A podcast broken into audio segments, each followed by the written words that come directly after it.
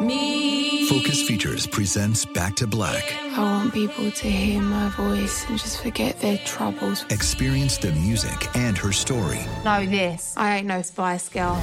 like never before That's my daughter. That's my Amy.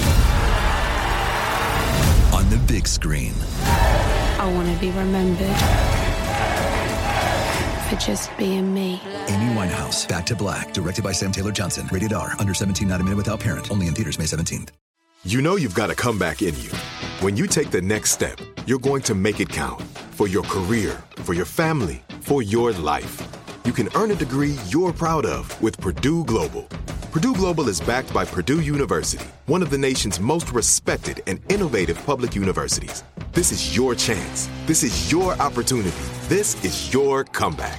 Purdue Global, Purdue's online university for working adults. Start your comeback today at purdueglobal.edu. Rev up your thrills this summer at Cedar Point on the all new Top Thrill 2. Drive the sky on the world's tallest and fastest triple launch vertical speedway.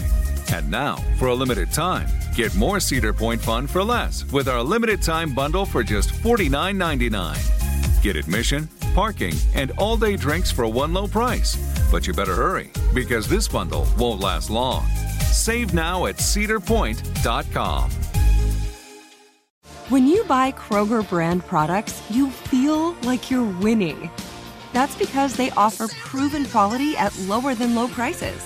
In fact, we guarantee that you and your family will love how Kroger brand products taste, or you get your money back.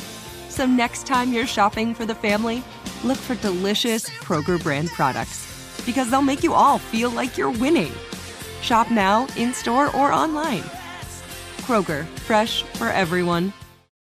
Executive producer Paris Hilton brings back the hit podcast, How Men Think. And that's good news for anyone that is confused by men, which is basically everyone. It's real talk, straight from the source. The How Men Think podcast is exactly what we need to figure them out. It's going to be fun, informative, and probably a bit scary at times because we're literally going inside the minds of men. Listen to How Men Think on the iHeartRadio app, Apple Podcasts, or wherever you get your podcasts.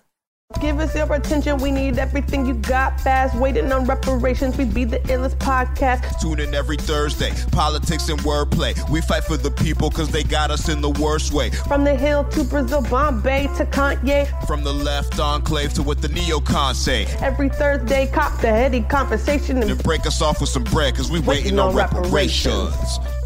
Listen to Waiting on Reparations on the iHeartRadio app, Apple Podcasts, or wherever you get your podcasts. Look through your children's eyes, and you will discover the true magic of a forest. Find a forest near you and start exploring at discovertheforest.org. Brought to you by the United States Forest Service and the Ad Council. Hey everybody, Robert Evans here, and I wanted to let you know this is a compilation episode. So every episode of the week that just happened uh, is here in one convenient and with somewhat less ads package for you to listen to in a long stretch if you want. Uh, if you've been listening to the episodes every day this week, there's going to be nothing new here for you, but you can make your own decisions.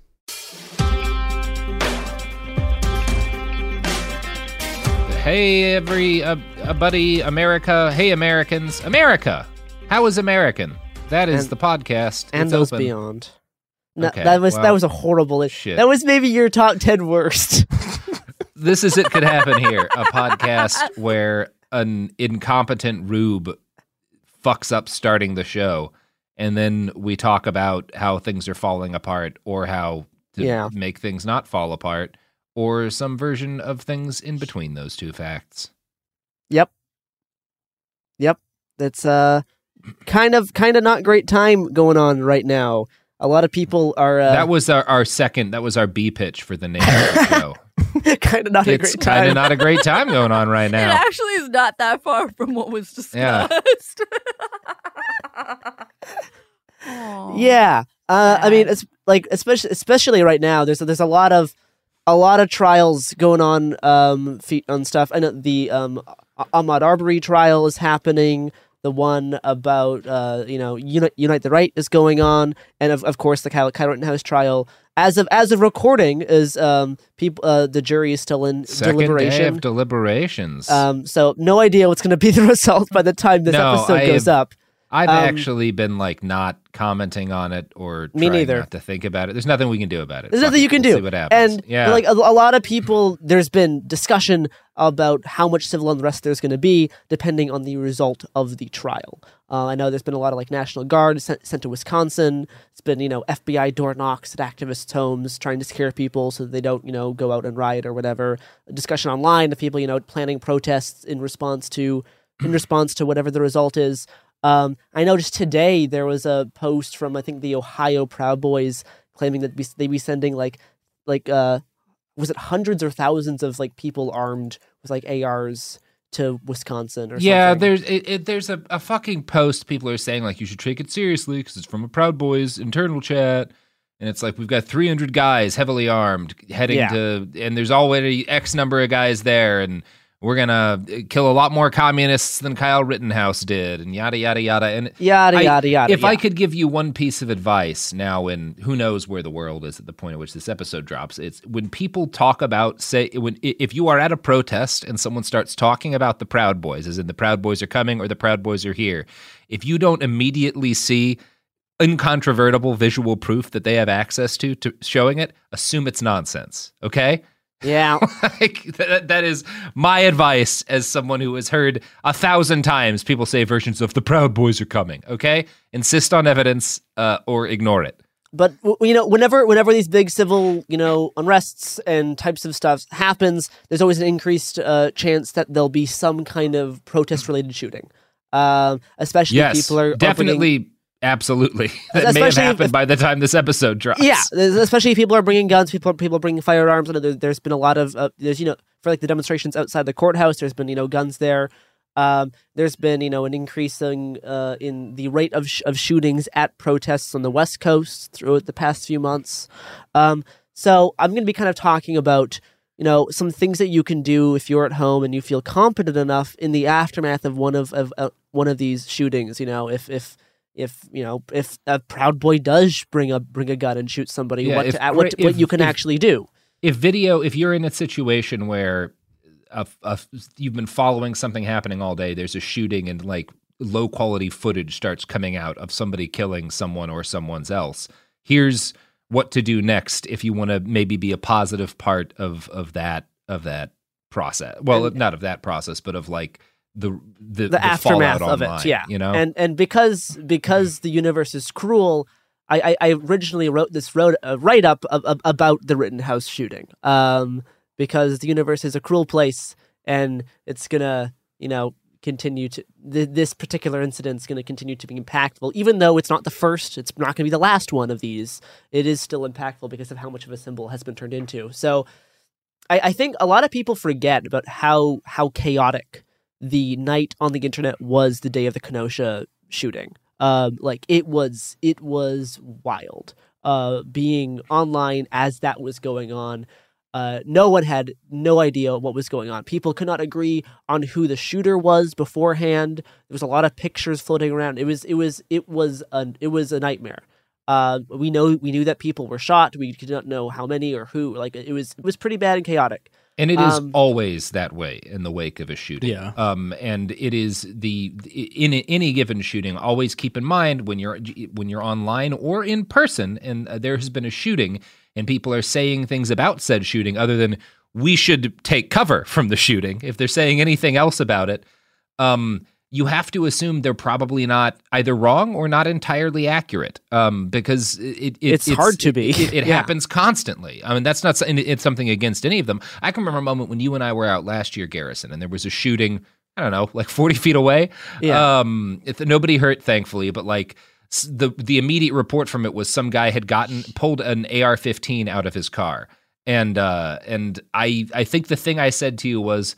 I'll bet you right now it's a nine millimeter handgun, and, And- s- sure yep. enough, within Yep, minutes was. there was a photo. Yeah, it's a, and it's not that those people were like dumb or bad. It's that like shootings are scary, guns getting pulled is scary, and people fuck up um, in in their recollections.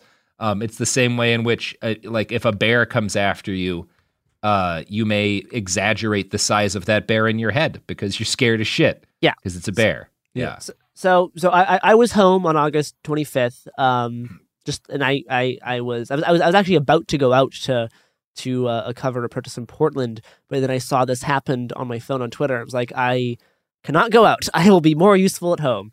Um, so with with so, so much uncertainty online around the details of the actual shooting, it was it was clear that pr- trying to provide concrete information would be crucial in the hours to come. So I booted up my computer and started to try to begin to search for you know information and, and verifiable stuff. Um, so I, I, spent I spent all night looking looking for details about the, the shooter, you know, um, unco- uncovering his supposed uh, identity. Um, uh, ultimately, about an hour before the police announced their investigation even started, um, and and twelve hours before the police uh, announced the shooter's arrest. Um, and also, to, to, my surprise at the time, I, I, discovered that the shooter was the same age as me. Um, uh-huh. which is which fun. Was, n- yeah, quite a moment for you. Yeah, that was that times. that was that was a night. So um, because I because I mainly use Twitter and most of the video of the incident was on Twitter, I, I started uh, my my investigation by looking at Twitter. Uh, my my first goal was to find as as many videos of of the shooting uh, that I could and collect pictures of all of the alleged suspects, all, all the people who were claiming, "Hey, this this is this is the shooter." I think I think I got a picture of the shooter. Who's here's who he is. Um, so I I kept my eye on trending terms. Uh, so I searched under the hashtags like Kenosha, Kenosha shootings, uh, Kenosha shooting, Kenosha protests. Uh, Boogaloo was trending a lot. A lot of people thought the shooter was a Boogaloo boy. Um, was not. Um, and also uh, uh, uh, hashtag militia. So the, the, searchers brought up a lot a lot of photos of uh, of multiple young men, most of whom were carrying long guns and a, a, lot of unconfirmed reports that the shooter was a Boogaloo boy was trending on Twitter. This was the main the main thing that night was Boogaloo boy shot all this stuff. That that was the main, the main trending topic. Mm-hmm. A, a, lot of lot of conflicting details, and I did not want to kind of add to the misinformation, so I decided to not make any posts about whatsoever about the identity of the shooter until I was 100% confident uh, that I had the correct ID, which takes a while. It's, it's not you know uh, Twitter wants you to post stuff quickly as soon as you find it out, and it's way better to hold off your information and, and wait until you are absolutely sure it's the right time to post it because it's the correct, correct stuff. Because uh, mis, mis, misidentifying a suspect can have serious serious consequences for any individual um, involved. It's one, one of the worst things you can do is is, is mis, misidentify any any suspect. So I was looking through all, all the videos that I collected for kind of unique um, or identifying clothing that, that the shooter may have been wearing. Uh, the first video I found useful was from a right wing videographer named Drew Hernandez, um, who a, a, few months later uh, called for bloodshed at, at the Capitol. He also testified at the Rittenhouse trial. This video did not actually show any, any actual shooting. It had a wounded person on, on the ground being treated by a medic, and a man standing over the scene with, with, with a gun um, wearing a green shirt, a, a, tan baseball cap, jeans, and like purple latex gloves. He had he had a he had, he had a black and orange bag. Um, the person in the green shirt then runs towards the camera while talking on the phone, and he says into the phone, um, "I just shot somebody," uh, or "I just killed somebody." It's hard to tell what he's actually saying. If it's it's one of those things where if you think about it, you can hear both ones. Yeah, um, yeah. But but he he says something like, "I just killed somebody" on the phone, and he runs past the camera. So. Yeah.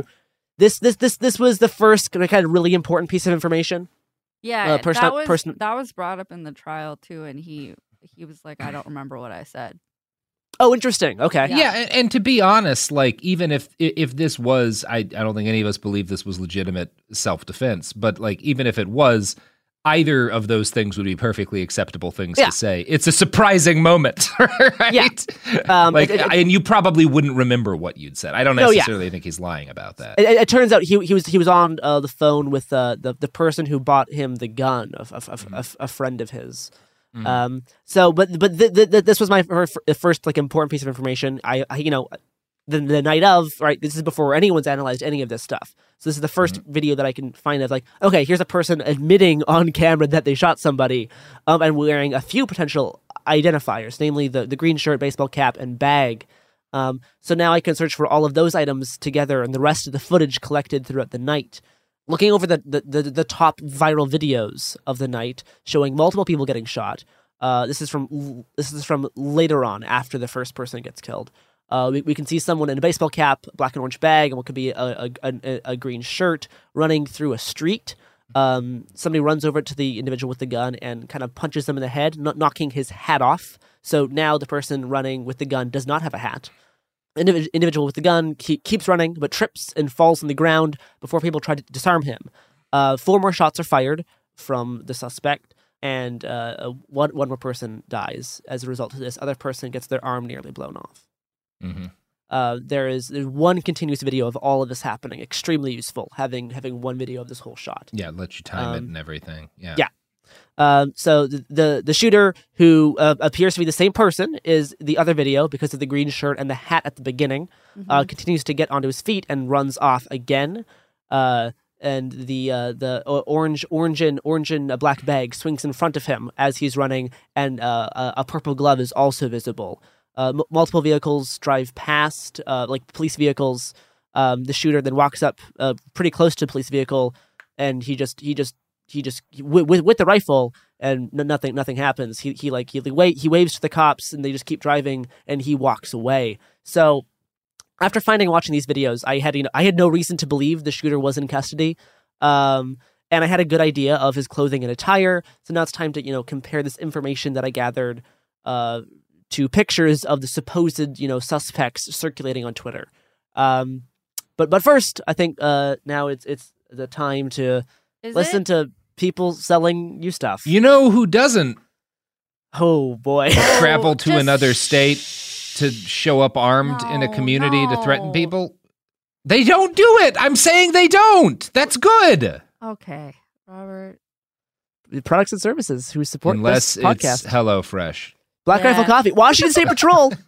What do you have against HelloFresh? Actually, a number of our sponsors will show up unwanted in your community armed. I forgot the Washington State Highway Remember- Patrol and the FBI have both dropped ads now. Well, also, I mean, so you And know what? California Highway Patrol. Don't forget about those motherfuckers. Like Kyle Rittenhouse, a number of our sponsors Hey, may show up hey, in your hey. home neighborhood with I, a I gun. I have another one. Also, Black Rifle Coffee, Kyle's favorite brand of coffee. Remember? Well, it was until they disavowed him. They Anyway, disavowed that's him, a long story. but, here's yeah, here's anyway. the ads. Here's the That ones would- that paid us. Just do it. We're back. Yay. Back, back, back. So there was there was a lot of pictures of suspects on Twitter. Some of them who look nothing like the person we now know who shot those people. Um, funny how that happens. It's uh, well, it's not funny. It's it's pretty pr- pretty pretty bad. Dangerous Um, misinformation. Yeah, yeah, it's it's not great to sh- to share stuff like like that uh, when these things happen. Um, which is why I said I'm not going to share anything until I 100% know, um, and know that it's it's it's actually worth posting about. So, in uh, I'm I'm going to go through go, go through all some some some of the pictures and stuff of of uh, I'm going to go through at least one of the pictures of of one of the people people claimed to be the shooter. So, in one picture circulating, uh, you see someone in a green shirt, a baseball cap, and big, big, big black rifle. But this man's also wearing shorts, a, a, a black hat, not a tan one, has no bag, uh, appears to be wearing like a tactical vest that is also green. So, not the guy, I, even though he's wearing a green shirt and hat, not the same dude. Would be pretty easy to check. Not you don't you really don't need to show that kind of stuff. Pretty sure. Pretty sure a lot of people own green shirts. Yep. So, two other photos that were circulating. They were claiming to be the guy. We had a green shirt, a, a tan baseball cap put on backwards, jeans. Um, one of the one of the pictures has a, a bag in front, uh, which, which is an orange and black one. One, one of them doesn't. One picture has uh, purple gloves. Other picture doesn't. But these dudes look pretty similar, uh, despite those same differences. I'm pretty sure this is this, this is this this is the same guy. But you know, I made the decision at the night. It's, this is probably the same dude, um, and he d- does appear to match the shooter a lot better. And there was a, a few a few clearer fic- pictures of his face um, here. But honestly, the face of if, if you look at all the pictures of the Kenosha shooting that night, the pictures of the suspect are really unclear because the way that the light hit his face, he looks like an incredibly generic white boy. Um, like extremely generic. It is hard to tell any any I, I, I, identifying features from his face I mean, because they he look is like an ev- archetype. It's he looks not like a person. every Yeah. every white every white boy. It's really hard to say. He's um, everyone you went to high school with who, I don't know, sniffed a girl's chair when he like it's yeah. Like that that's that's yeah. Kyle Rittenhouse. like, that was yeah. such a gross visual. Now that I decided that I have like I have a decent collection of pictures of who I believe the actual actual suspect is, it's time time time to figure out who the suspect's like name actually is. And this is this is one of the this is one of the harder things, but often you can have a lot of help in ways that you might not expect. Um, often once you can get a good picture of someone, you know, be like, yeah, yes, this this is actually the dude. Once that gets shared enough, often somebody knows who this is already. You know, the internet's a pretty big place. I, I believe the first I believe the first person to actually like like I, I was the I was the person to like prove online who who Kyle Ritten, that Kyle Rittenhouse was the shooter. The first person to actually tie Kyle's name to the shooter um, was a neighbor of his on Facebook. Um, they, they they saw pictures of the shooter on on Facebook and said, "Hey, I think this. I think I recognize this guy. I think I think this is my neighbor." Um, so often, once you start, once you have like enough pictures and those can spread, people will be able to find names. It isn't as hard as you would think. the The hard part is is finding out what personal connections are making those links and finding out wh- where where those are. But stuff stuff spreads in a weird way, and right for this, you know, I I, find, I, I was able to prove that it was Kyle pretty quickly um, for a few reasons. So after I, I, was doing my, my, my clothing comparisons to figure out this is to prove like he said this is the actual person who, who did these things. Um, the other thing I, I found that was not was not viral at, at all, um, but just because I was digging through so much stuff was this meme shared by uh, I I by some like small Boogaloo account. Um, it was a picture of the shooter, uh, uh, compare uh, right beside a collection of Blue Lives Matter pictures of someone who looks kind of similar, linking to a Facebook page. Or no, not not linking. It, it, it, was it was it was screenshotted from a Facebook page, and I can tell because of the font. And it was like it said like a uh, Rittenhouse's photos. So this was the first. This was the first thing I saw on like buried deep inside like Twitter's Twitter's Twitter's images, but by using all of like these uh, hashtag terms was this meme, and and and and the meme said, "So y'all think he's still a boogaloo? No, no, he wasn't, because of all of like the pro police stuff, uh, because boogaloos generally are not not that fond fond of police. They sure so, aren't. yeah. um, so so yeah. Um, given given so you know if someone was to look at this you know look at this meme itself it's like okay you know the j- job is done. You know information this dude looks vaguely similar ish to the guy on this Rittenhouse Facebook. Um the gun looks kind of similar because w- w- one of the pictures of the Facebook was was a guy holding was a guy holding an uh, AR um but you know just something looking similar or even holding a similar gun in one picture from a Facebook account, that's not enough to be sure about publishing a positive ID. That there's, there's, there's no actual really there's no like definitive proof there.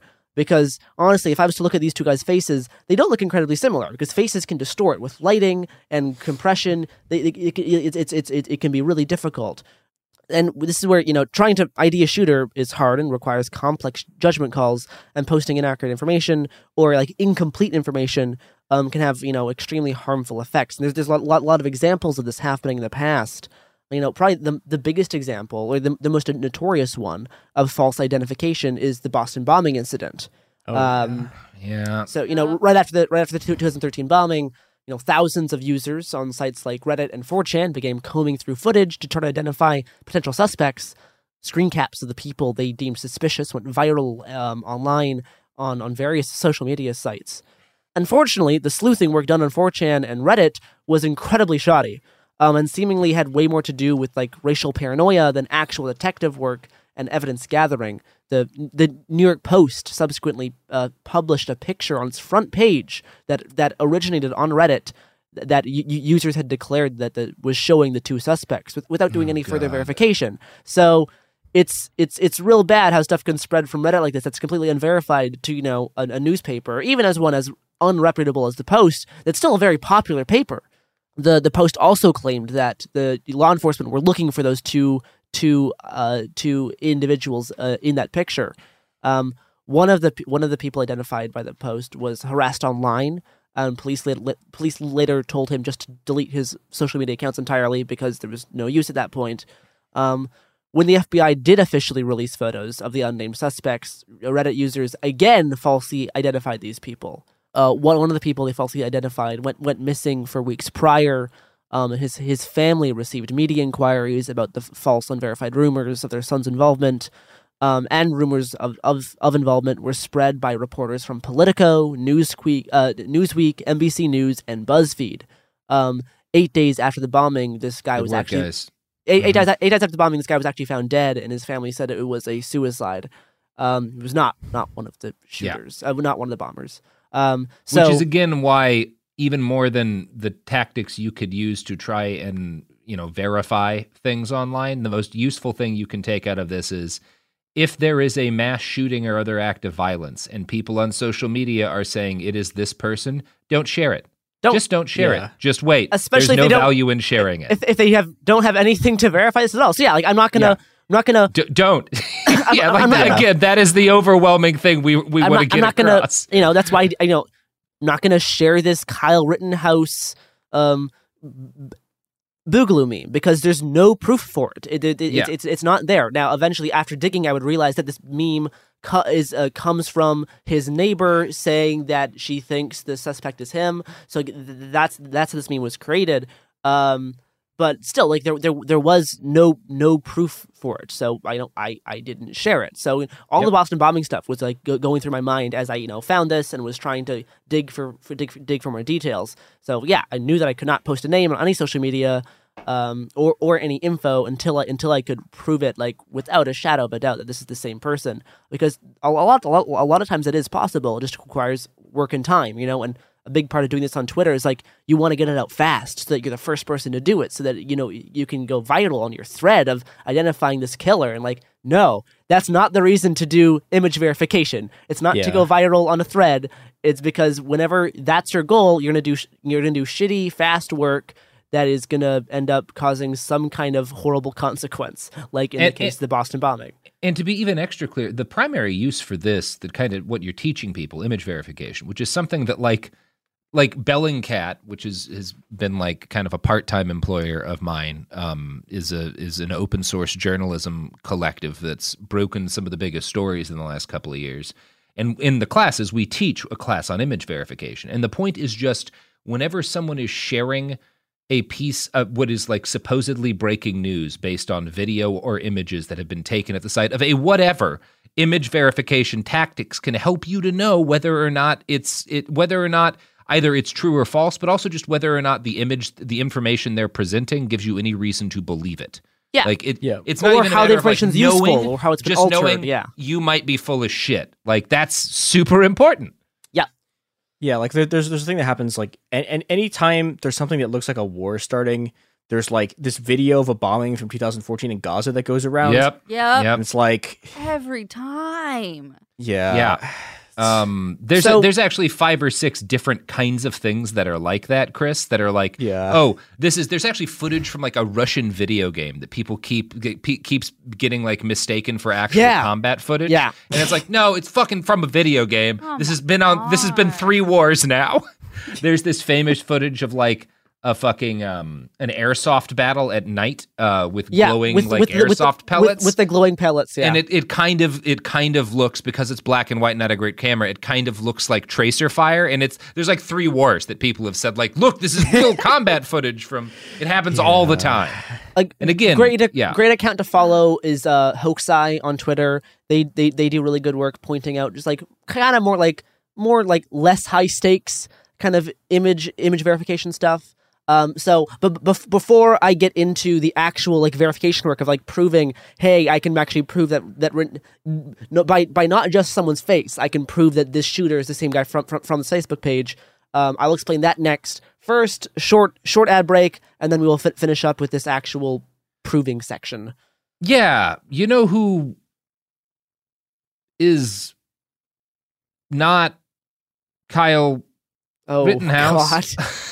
Wow, you have really dropped the ball into all of the transitions today. yeah i am not proud of myself or my place in society at the moment. Um, here's ads. We're back. I I feel terrible. Garrison. And so even even though the Boogaloo meme was not hard evidence, uh, it did it did provide a lead. So after seeing the meme, I did the first most obvious thing that I could see was compare the gun in in the two frames. Uh, they do look similar. Uh, they're not they're not identical. Uh, the optics are different for each rifle. Mm-hmm. Um, but the rest of it, the, but the stock, the the grip, um, and uh, the barrel do do seem do seem to be do seem to be if not if not identical, at least extremely similar. Again, still not enough to make a positive ID on an individual basis. Like this person is this person. So the, the next step is to scour the actual Facebook account itself that is uh, alluded to in this meme and see what I can find there. The, the, the goal, obviously, being to find statements or pictures that will tie this person in the images of the shooter to the person on the account. So that's, you know, clothing, location, intention, mm. you know, all these types of things that could tie the, the pictures of the shooter to the pictures of the person on, on, on this account. Um, so, Kyle Rittenhouse's old public Facebook profile was uh, mainly made up of Blue Lives Matter and pro police images going back as far as 2017. Um, with a few uh, then recent pictures of him holding his AR-15 style rifle. Uh, those the, the, the rifle pictures were like from June. The shooting happened in late August. Um, it appears, I think it came out in the trial that he got his rifle around like May. Um, so yeah, a lot of a lot of a lot of pro police stuff, a lot of thin blue line, blue lives matters type things.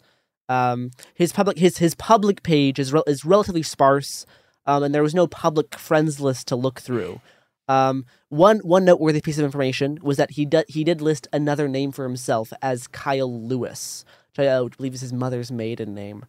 Sure, but uh, but even so, even though I wasn't able to view a friends list and there wasn't many public posts, uh, this is, his page is by no means a dead end. I could still see everyone that has commented on, shared, or liked his public posts. Because like, so he did not have he, he did not many have any pictures himself on his page that that, mm-hmm. that I mm-hmm. could use for verification. He didn't have he did, like nothing that I could tie to the shooting besides the actual gun. So not not tons of useful t- not tons of useful stuff, but there's perhaps there's still other other leads to look through, like everyone who's liked, shared, or uh, uh, commented on his posts. So I, I, I opened up new tabs for every single person that interacted with Kyle's posts.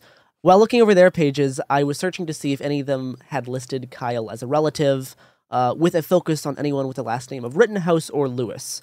Um, and and you know, ideally was looking for to see if anyone had pictures of Kyle or someone who seemed to be Kyle.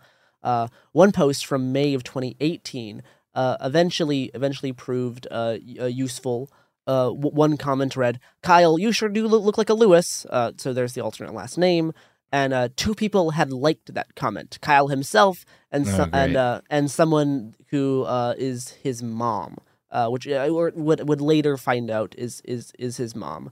Um, so she said that lived. That, she said that she lived in. is it Anatoch, I- Illinois. Antioch, probably. Antioch, Illinois, uh, which matches uh, with Kyle's uh, uh, I- Illinois-based pro police posts. He, he he made a lot of like Chicago Blue Lives Matter posts. So I assumed that Kyle was from Illinois, and also um, uh, Antioch. Is that what you said?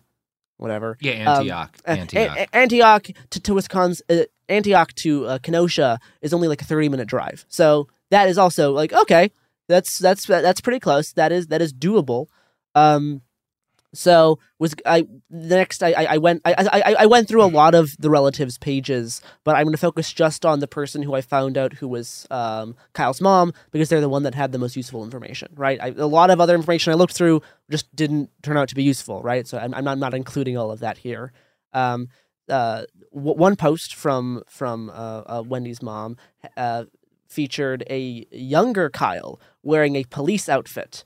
Um, I'm sure people have seen this picture online before. I think I, I was probably one. I was I was probably the first person to share this photo of Kyle in this in this younger Kyle wearing this this police this police costume. An unbelievably cringy photo, like even yeah. outside of the fact that he took two lives, like just yeah.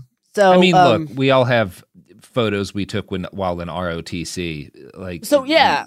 Ideally, we would we would get there's, a chance to grow. There's actually that, there's but. actually a lot more of these photos. Uh, there's photos Mm-hmm. of him touring. So this is this is stuff I also found that night. Uh, photos of him like touring a target with police as he's in a police uniform. He was part of like a uh, police young cadets program. Yeah. When he would he was like twelve. Um, so that, that's where he got this outfit, and he like tagged around with police for like a day or something. And there's photos of him like in a God, target a with police. Even Yeah. when I was like a shitty right wing kid, that sounded like a nightmare. So so yeah. So uh, Kyle's the person who I figured out was Kyle's mom.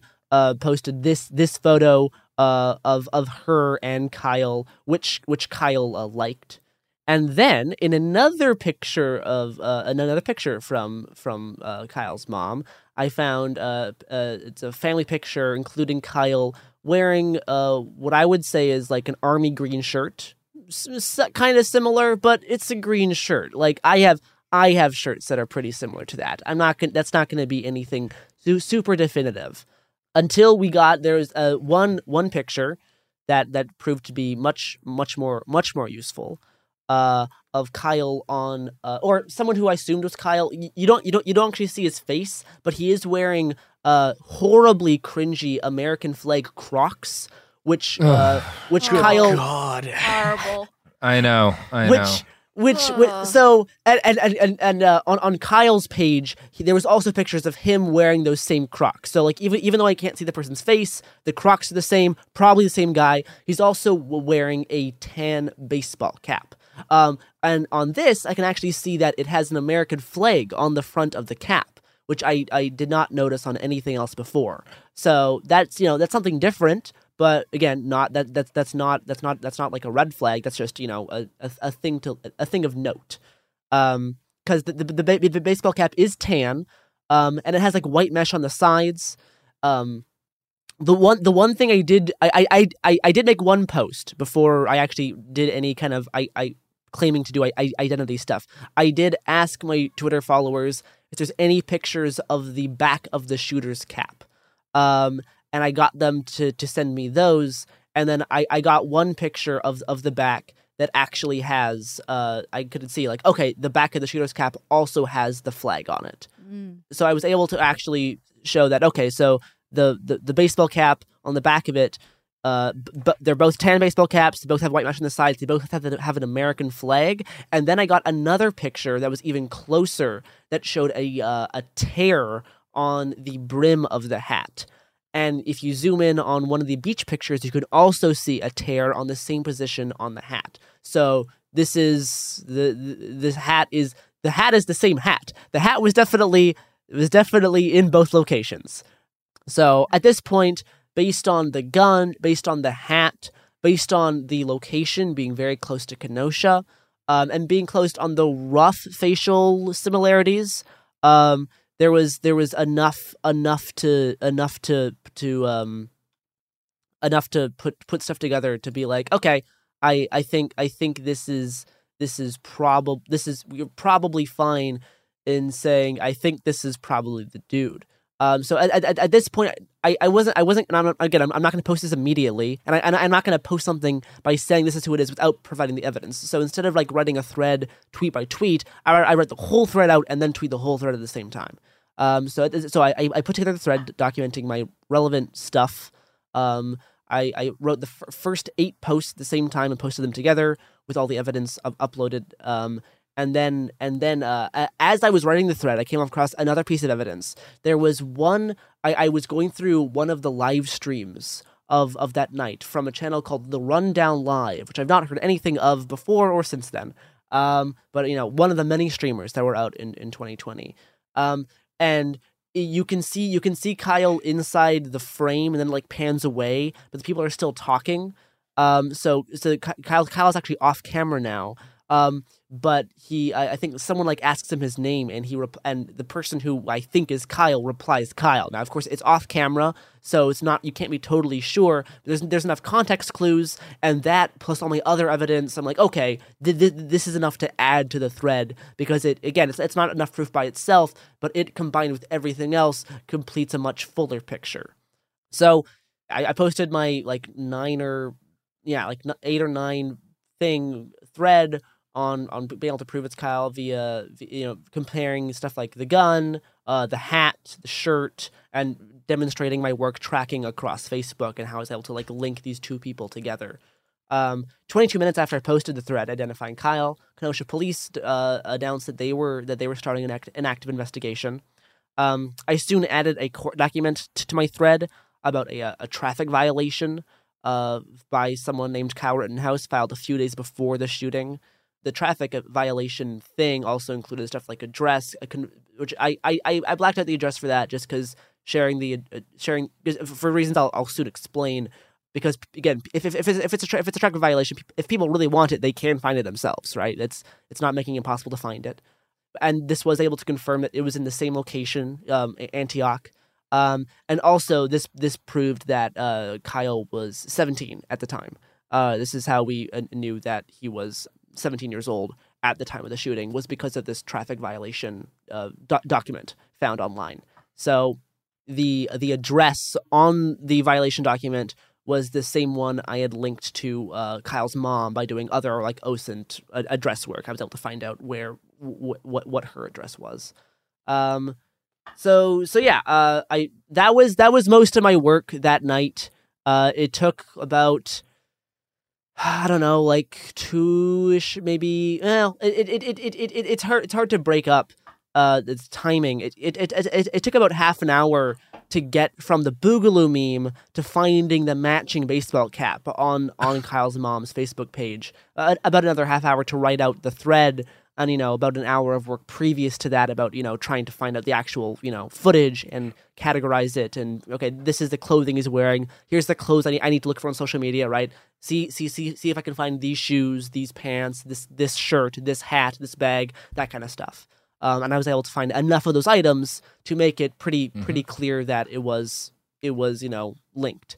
Um, and that makes you Garrison one of the first people in the world to get to know un- way more about Kyle Rittenhouse than you ever wanted to know. Yeah, like, a lot yeah, more. You, th- th- this nightmare's been going on longer for you for than you. anybody else, buddy. Other so, than his family. Yeah. Um. And uh, so, and I, I want to note a, f- a few other ways to do image verification, specifically on Kyle that that I didn't do, but other people did after after I after I said, "Hey, this is probably the guy." So, uh, afterwards, people found other kind of evidence on Kyle's TikTok um, and Snapchat. So it turns out Kyle was Snapchatting his night in Wisconsin, um, which we would find out later. Dear God. So he was snap uh. he was Snapchatting from Kenosha. Um, and Garrison, first off, I do feel as the representative of Zoomers in in this call, why are you why are you guys all using the Snapchats, huh? I, I don't use I don't, I don't use the Snapchats. Um, well, I'm making but, you answer for the crimes of your generation. The crimes like do you yeah. use the snap of nope. the chat? No. Well, technically speaking, I have one friend who I only talk to through Snapchat, and we both only use it for that, and we don't know why we use Snapchat. Yeah, it, there's but... a few people who are like Snapchat people who only text through Snapchat, and I don't, I don't get it. Yeah, except, except neither of us are like that. We just, just download just Signal. specifically there. Just get Signal. Anyway, so yeah, the Snapchat. There's also uh TikTok. Um, there was a uh, footage of uh, of Kyle attending a Trump rally at TikTok. Also, him like assembling and testing out his gun was on a Snapchat. I believe uh, clips of it were also shared on TikTok. So yeah, I could have gotten a lot more closer details of the gun if if I looked on if if, if I looked on Snapchat or, or TikTok.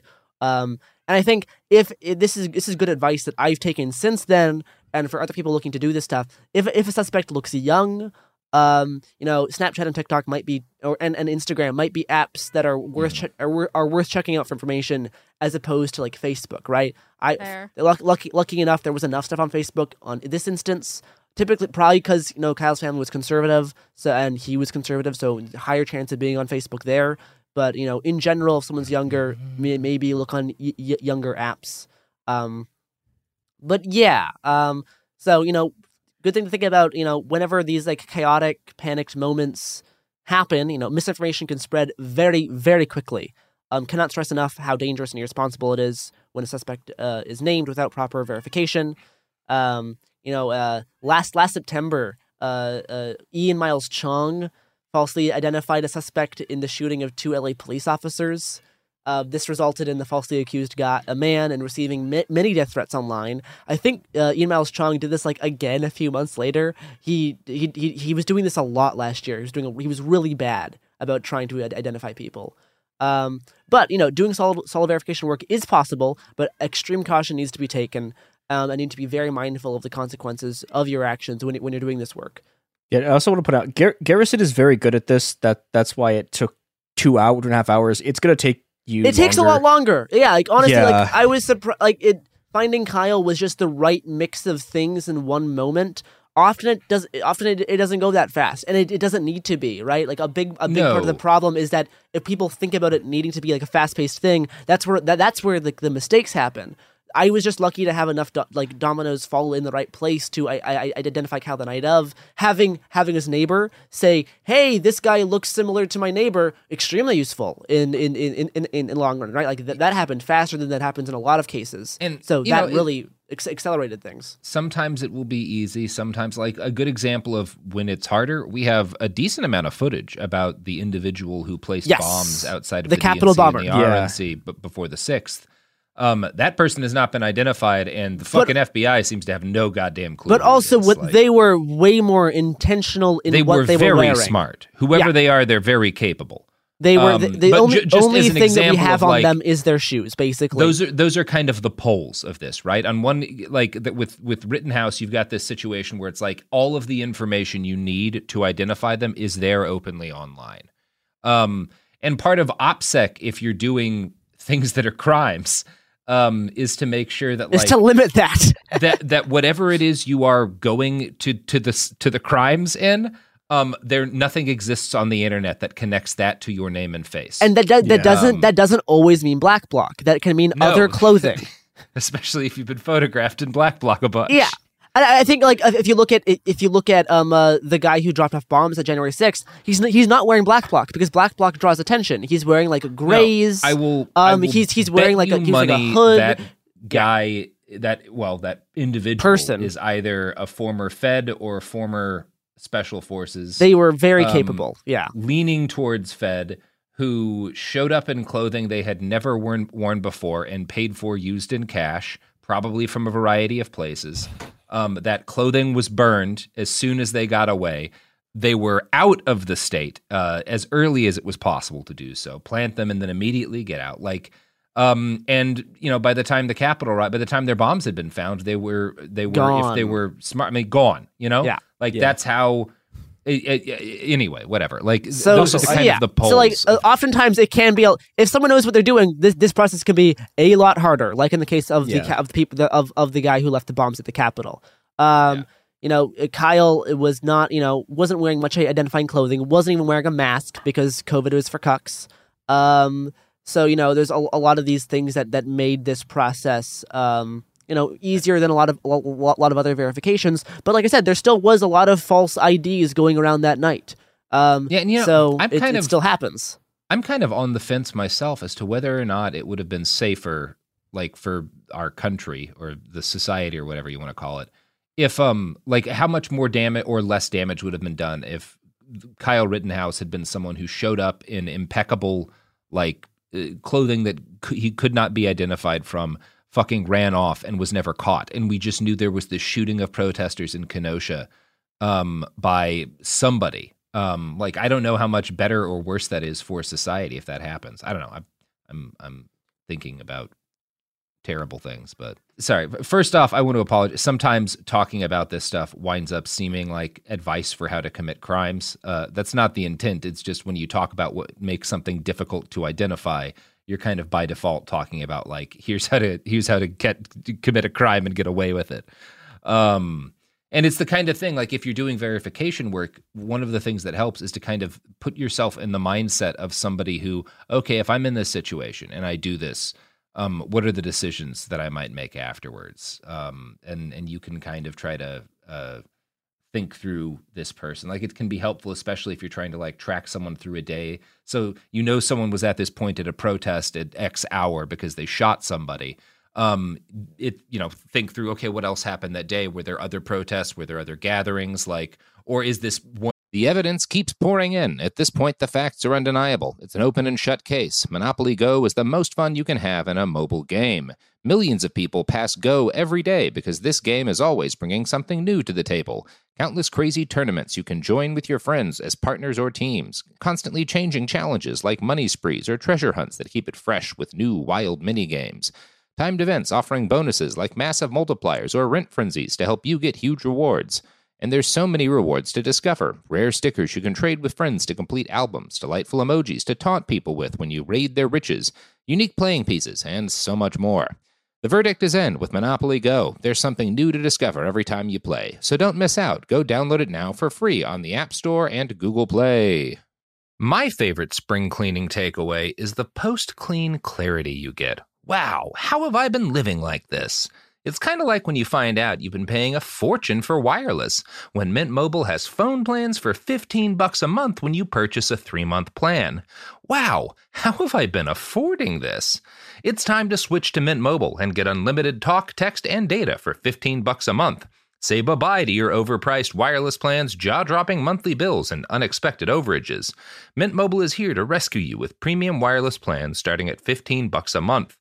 All plans come with high speed data and unlimited talk and text delivered on the nation's largest 5G network. Use your own phone with any Mint Mobile plan and bring your phone number along with all your existing contacts. To get this new customer offer and your new 3-month unlimited wireless plan for just 15 bucks a month, go to mintmobile.com/behind. That's mintmobile.com/behind. Cut your wireless bill to 15 bucks a month at mintmobile.com slash behind. $45 upfront payment required, equivalent to $15 a month. New customers on first 3-month plan only. Speed slower above 40 gigabytes on unlimited plan. Additional taxes, fees and restrictions apply. See Mint Mobile for details. This episode is brought to you by Navy Federal Credit Union. At Navy Federal, it's been the mission to help the military community for over 90 years. And not just help them, but do everything to make sure they not only grow, but flourish. That's why Navy Federal Credit Union has all kinds of great savings and investment options like share certificates with sky high rates. So don't hesitate. Start growing your finances today with a variety of savings and investment options. Navy Federal Credit Union. Our members are the mission. Savings products insured by NCUA. Investment products are not insured, not obligations of Navy Federal and may lose value. Me. Focus Features presents Back to Black. I want people to hear my voice and just forget their troubles. Experience the music and her story. Know this. I ain't no Spice Girl. Like never before. That's my daughter. That's my Amy. On the big screen. I want to be remembered for just being me. Amy Winehouse, Back to Black, directed by Sam Taylor Johnson. Rated R, under 17, not a minute without parent. Only in theaters May 17th. In a series of events, can I go look for, you know, videos from other things in the area that this person yeah. might have also been at and might have worn the same clothing? Um, there's a anyway. Image verification is is fun. Catch the fever. Um, it's it is it is a fun thing to do. It's good to do if if if you're not able to attend in person demos for like like physical reasons or whatever or like mental reasons uh, doing this stuff from home is, is another way of getting involved, uh, especially for you know tracking down s- bad people after they, after they do bad things. yeah. um, um, so uh, uh, you can you know if you want to learn more about this with you know the benefit of also uh, visual aids um, Bellingcat has, if you just type image verification Bellingcat, there's uh, beginners and advanced guides to verification. Yep. Um, there's talk about like manual reverse image search tools and like how well they work. There's quizzes. So go go there if you if you find this interesting. Um, it it can be quite a hoot. Um, but you know what else is quite a hoot? Ending a goddamn podcast, which I'm doing now. We're done. Goodbye.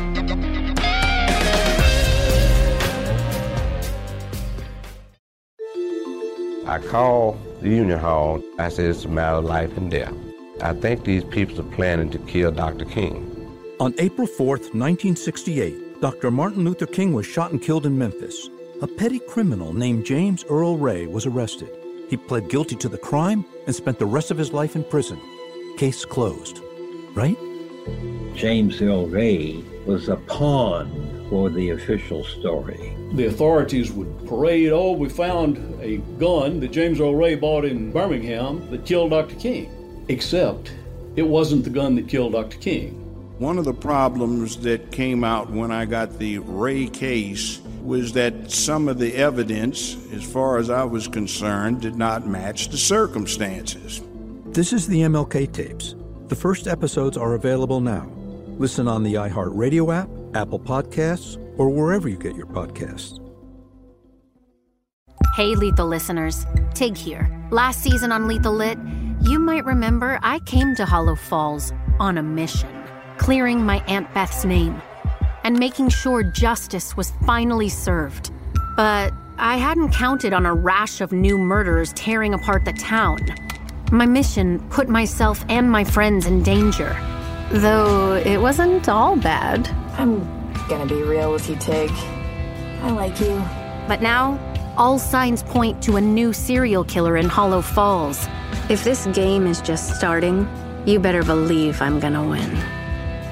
I'm Tig Torres, and this is Lethal Lit.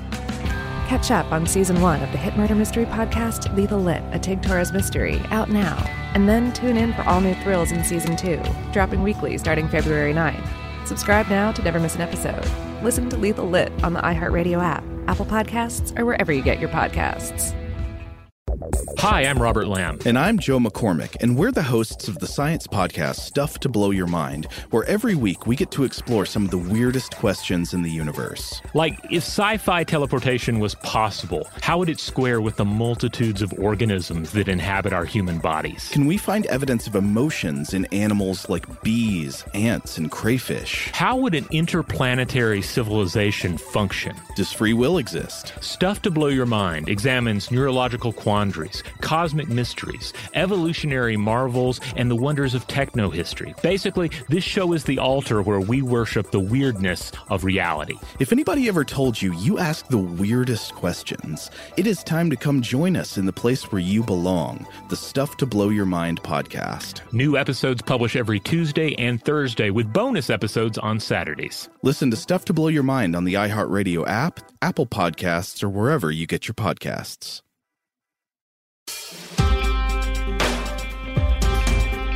Welcome to America. Why? It's not great. Here's you- a podcast. All right. This is Sophie. it. This is it could happen here. The podcast. Welcome. It- it to, is- If you're an international listener and you're not American, that was really Get the fuck off of That our was rude. podcast. Just like Yeah. you just left people out like You that, just- Robert. Are you going to do one for every other country? I think they're being rude for barging in. The internet is clearly American soil. I, Um, I would pay good money for a Wacko sings, but with Robert saying all the country, all the countries too. of the world. Me too. Me too. well, you know what you need to do in order to be able to pay good money for something, Garrison. Wow. You need to you need to you need to get money by by working. Well, I was, was going to say say, you bank need to be born rich, but if you're Oh. not born rich, you have to work. And a lot of people are saying, "What if we did? What if we didn't?" And now they have a subreddit, and that's what we're talking about today. Anti-work, uh, not just the subreddit, but that's why we're talking about it today because the anti-work subreddit has grown hugely. Um, and it's got like a mil. It's or it's it's like doubled. It's been around It's for years. It's more recent- than doubled. It's it's Yeah, almost month, it's almost in the space of a quadrupled. month. Yeah, Yeah. it's it's it's well, I'll, I'll I have the numbers for later. Yeah. Yeah. Okay. Great. Um, so Garrison, why don't you kick us off now that I've let everyone know what to expect? And I will stop working um, in solidarity with the anti-work movement. Thanks, Robert. Um, You're welcome. So yeah, uh, if, if the the past few months, if you're anything like us, um, and and if you're online in the same ways that we are, you've you've probably seen like a flurry of uh, of posts and screenshots depicting text conversations between like an employee and their boss. Uh, typically, the boss like asks them to come in when they said they were gonna have have to be have to have having to have time off or something. The employee uh, objects. The boss then gets mad and makes threats and demands the employee be a better team player or some bullshit like that. Um, Mhm. and and then like the employee says something like, "Well, you know what? Actually, I quit. Good luck filling the shift now. Bye." And then the boss like pleads that the now former employee comes back and offers like concessions. And end of screenshot. So pretty soon, this type of like screenshotted text conversation became like a meme format with with people joking and obviously like staging fake ones as well. Uh, you know, similar to the scene I just d- described. But but but by all accounts, this trend started incredibly like sincerely with with genuine text conversations showcasing like worker abuse, um, and and uh, you know bosses being unreasonable and cruel, um, and some people quitting their jobs to to stand up for themselves. And um, all this stuff is kind of tied up in the worker shortage kind of myths. the Great been... Resignation, as uh, as a lot of pundits are calling it. Yeah. Yes, yeah, of, of people of, of, people resigning, and then you know a lot of like big companies complaining about worker shortages. Um, and and central to this like text conversation online kind of meme trend thing and, and, and employee resignations is a subreddit called anti-work so the anti-work subreddit has, has been a growing place specifically the past year. Um, their motto is unemployment for all not just for the rich. Mm-hmm. uh, it's a it's a good motto. It is a good, good it is it is a solid it's a solid motto. Yeah. Of their their uh, their own like a uh, description is uh, a subreddit for those who want to end work, are curious about ending work, want to get the most out of a work free life, want more information on anti work ideas, and want personal help with their own jobs slash work related struggles. So back in back in February, um, it only it, the, the, the, the subreddit's been around since like 2013, uh, but, but back in February it had like 235,000 um, uh, subs and now it has over 1.1 million. Um, it's grown. M- most of that growth has been in like the past two months. Uh, it it has kind of kind of exploded in popularity. Um, and actually, it got it, it, it got so big, and there's so many posts on it that they have to they had they ha- now they have to like restrict text message conversation screenshots to only being allowed to be posted like on one day a week. Uh, just because of the intense influx of of these posts, you know, some of them genuine, others maybe not so much. Um, and and even though the subreddit may not be the biggest in terms of like subscribers, um, it's it has more like daily posts than something like the Wall Street Bets subreddit has. So even though it doesn't have as many subscribers, the amount of actual like posting on it is is is higher than a lot of other subreddits as well. So it is it is growing in popularity abs- like in in in, in multiple ways. It, it it feels a little bit right now like the social media equivalent of a sto- of a sword of Damocles. Like Wall Street Bets made a not insignificant uh, uh, splash earlier this year. It was it was quite a thing for the the, the national economy for a little while there. Um, and anti-work hasn't had that moment, but I kind of feel like it might be getting close to critical mass. Like something something might come out of this. Um, yeah, which I think would be rad. Uh, for for the record, I think would be rad. Absolutely. And, you know, it, it, may not be one big thing, but it could be a lot of smaller things, right? You know, s- sometimes it's harder to see bigger change when you're like having more anarchist adjacent ideas. And and, and yeah. the and, and the anti-work subreddit does does try to keep itself being a radical subreddit and, and does try to fight off yeah. Like, neoliberal sentiments and stuff. And, and there have been there have been some complaints I've seen of people being like, ah, the liberals have gotten in, and, and people are talking about like, well, I just really want a life that's like I'm not stressed all the time, and I have enough money for for bills and stuff. Or like people have been talking about like, oh, this job, like I, I left my old job and I got into a better situation and that's good, and there's complaints about that. And I I think it is important to like push against de-radicalizing the subreddit, but I don't think it's bad that you're getting a lot of liberals in there who are not turned off by the name anti-work. Um, and I, I think that's I think it's positive that that they're even if they're you know they're not coming at it from kind of a revolutionary perspective, but uh, hey, it's okay to quit my job if if the conditions are shit and try to find a place where I'm treated better. If that's their inroad to this kind of thought, I still think that's pretty pretty awesome. Yeah, ab- absolutely. Yeah. yeah. I mean, it's not realistic for every single person. Well, and actually, it is realistic for every single person to quit their job, but it's it's not realistic for only a few people to, right? Yeah. And sometimes, if if not, if, if everyone's not going to do it, like literally everyone, then you know some people can't can't afford to quit their job um, right now because they have like kids to feed or whatever, um, or themselves, or you know, like, there's a lot there's a, a lot of reasons, which I'll, I'll kind of talk a little bit more about later.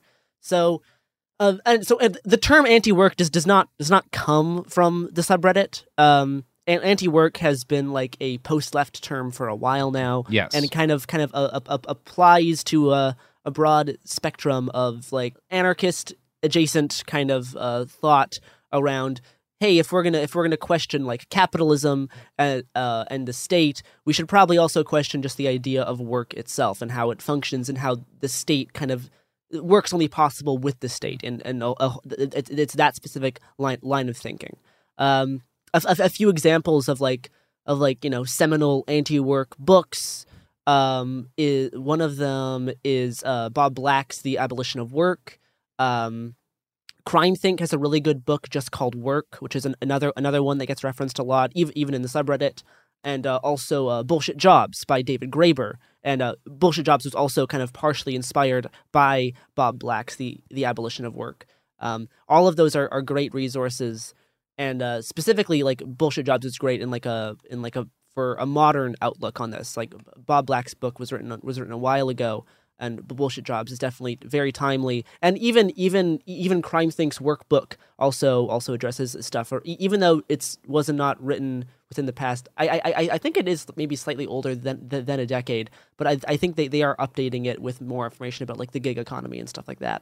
Yeah and it's it, it's not as it's characterized and as as anti-work is often characterized by critics it's not saying like nobody should have to do anything. In a way, no. it's not actually. We'll talk about Diogenes later.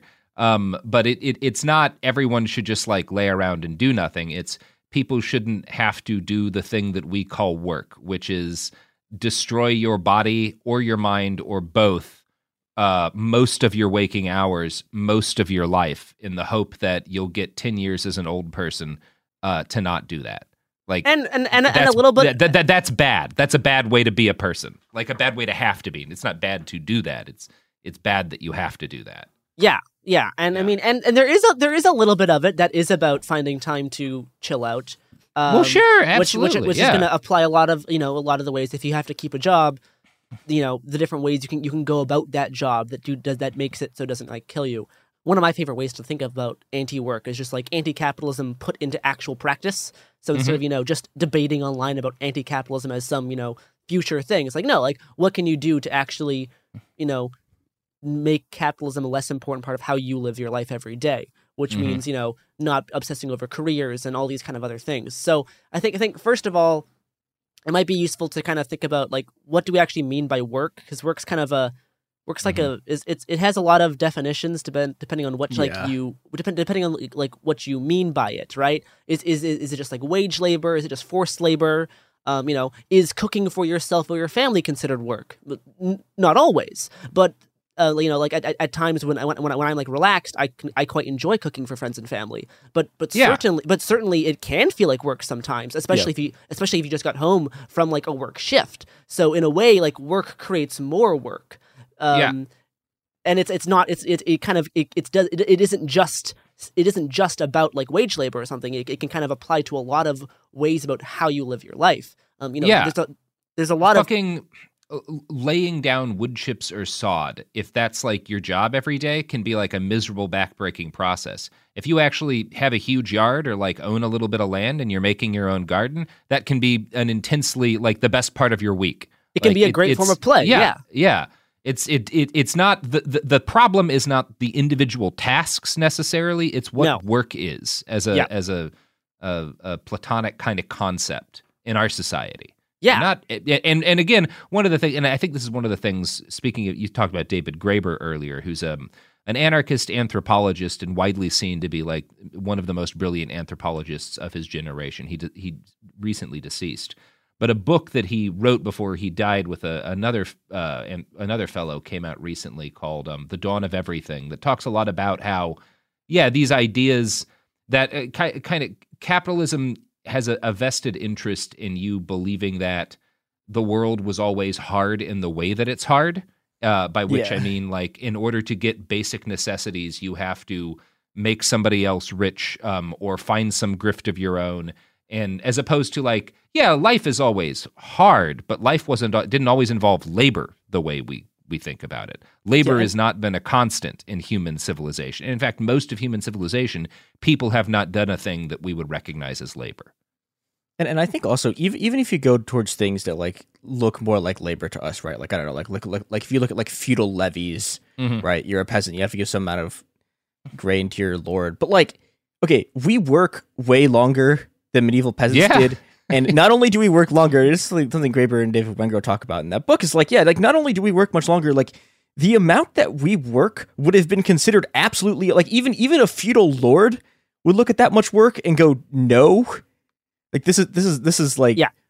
And and you know, and Yeah. I think there's there's another Graeber has, has another point. Um, he he wrote a piece called uh, "Turning Modes of Production Inside Out," where he has this argument that like, okay, so if if you take, you know, if you take like Plato, right? You're like you take any of the Greek philosophers, even the conservative ones, and you show them this, the, the thing, the thing that we do every day, right? You're you know you have you, you're you're you're completely under the command of another person Mhm. for like at least a third, probably more of your day. Yeah, I monitor you and Garrison's bathroom breaks. Um, I look at your texts with family and friends. Um, it's it's really not a good situation. Yeah, It's an incredibly strict surveillance state Mhm. from, Yeah. from Robert Evans.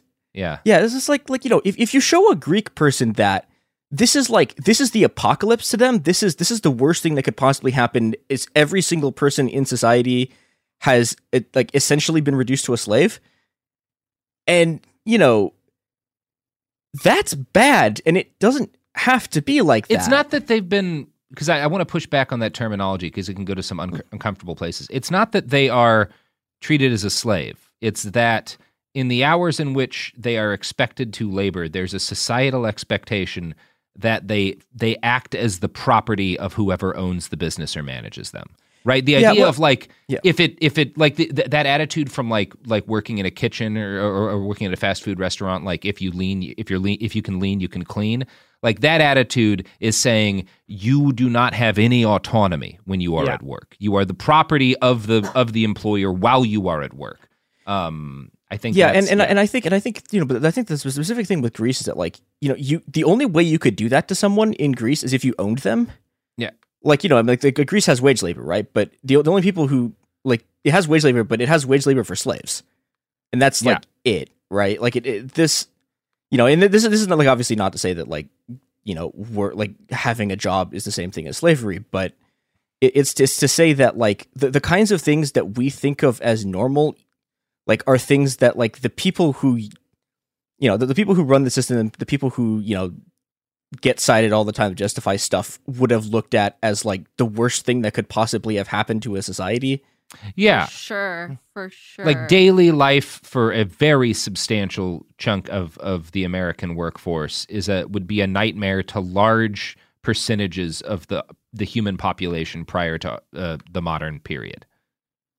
Like it's it's and and and if you think about it that way, like one of the things Graeber does a good job of going into um, uh, is like the way in which uh, and this is also something that comes up in, in in Tribe by Junger. The way in which, like during the early period of uh, colonization of North America, um, it was very common for you know Europeans to leave the the cities and, and towns being established behind, um, and and join up with indigenous And join with the tribes, groups. yeah. The reverse never happened. Like Yeah. it- like not willingly, not without kidnapping being a part of it.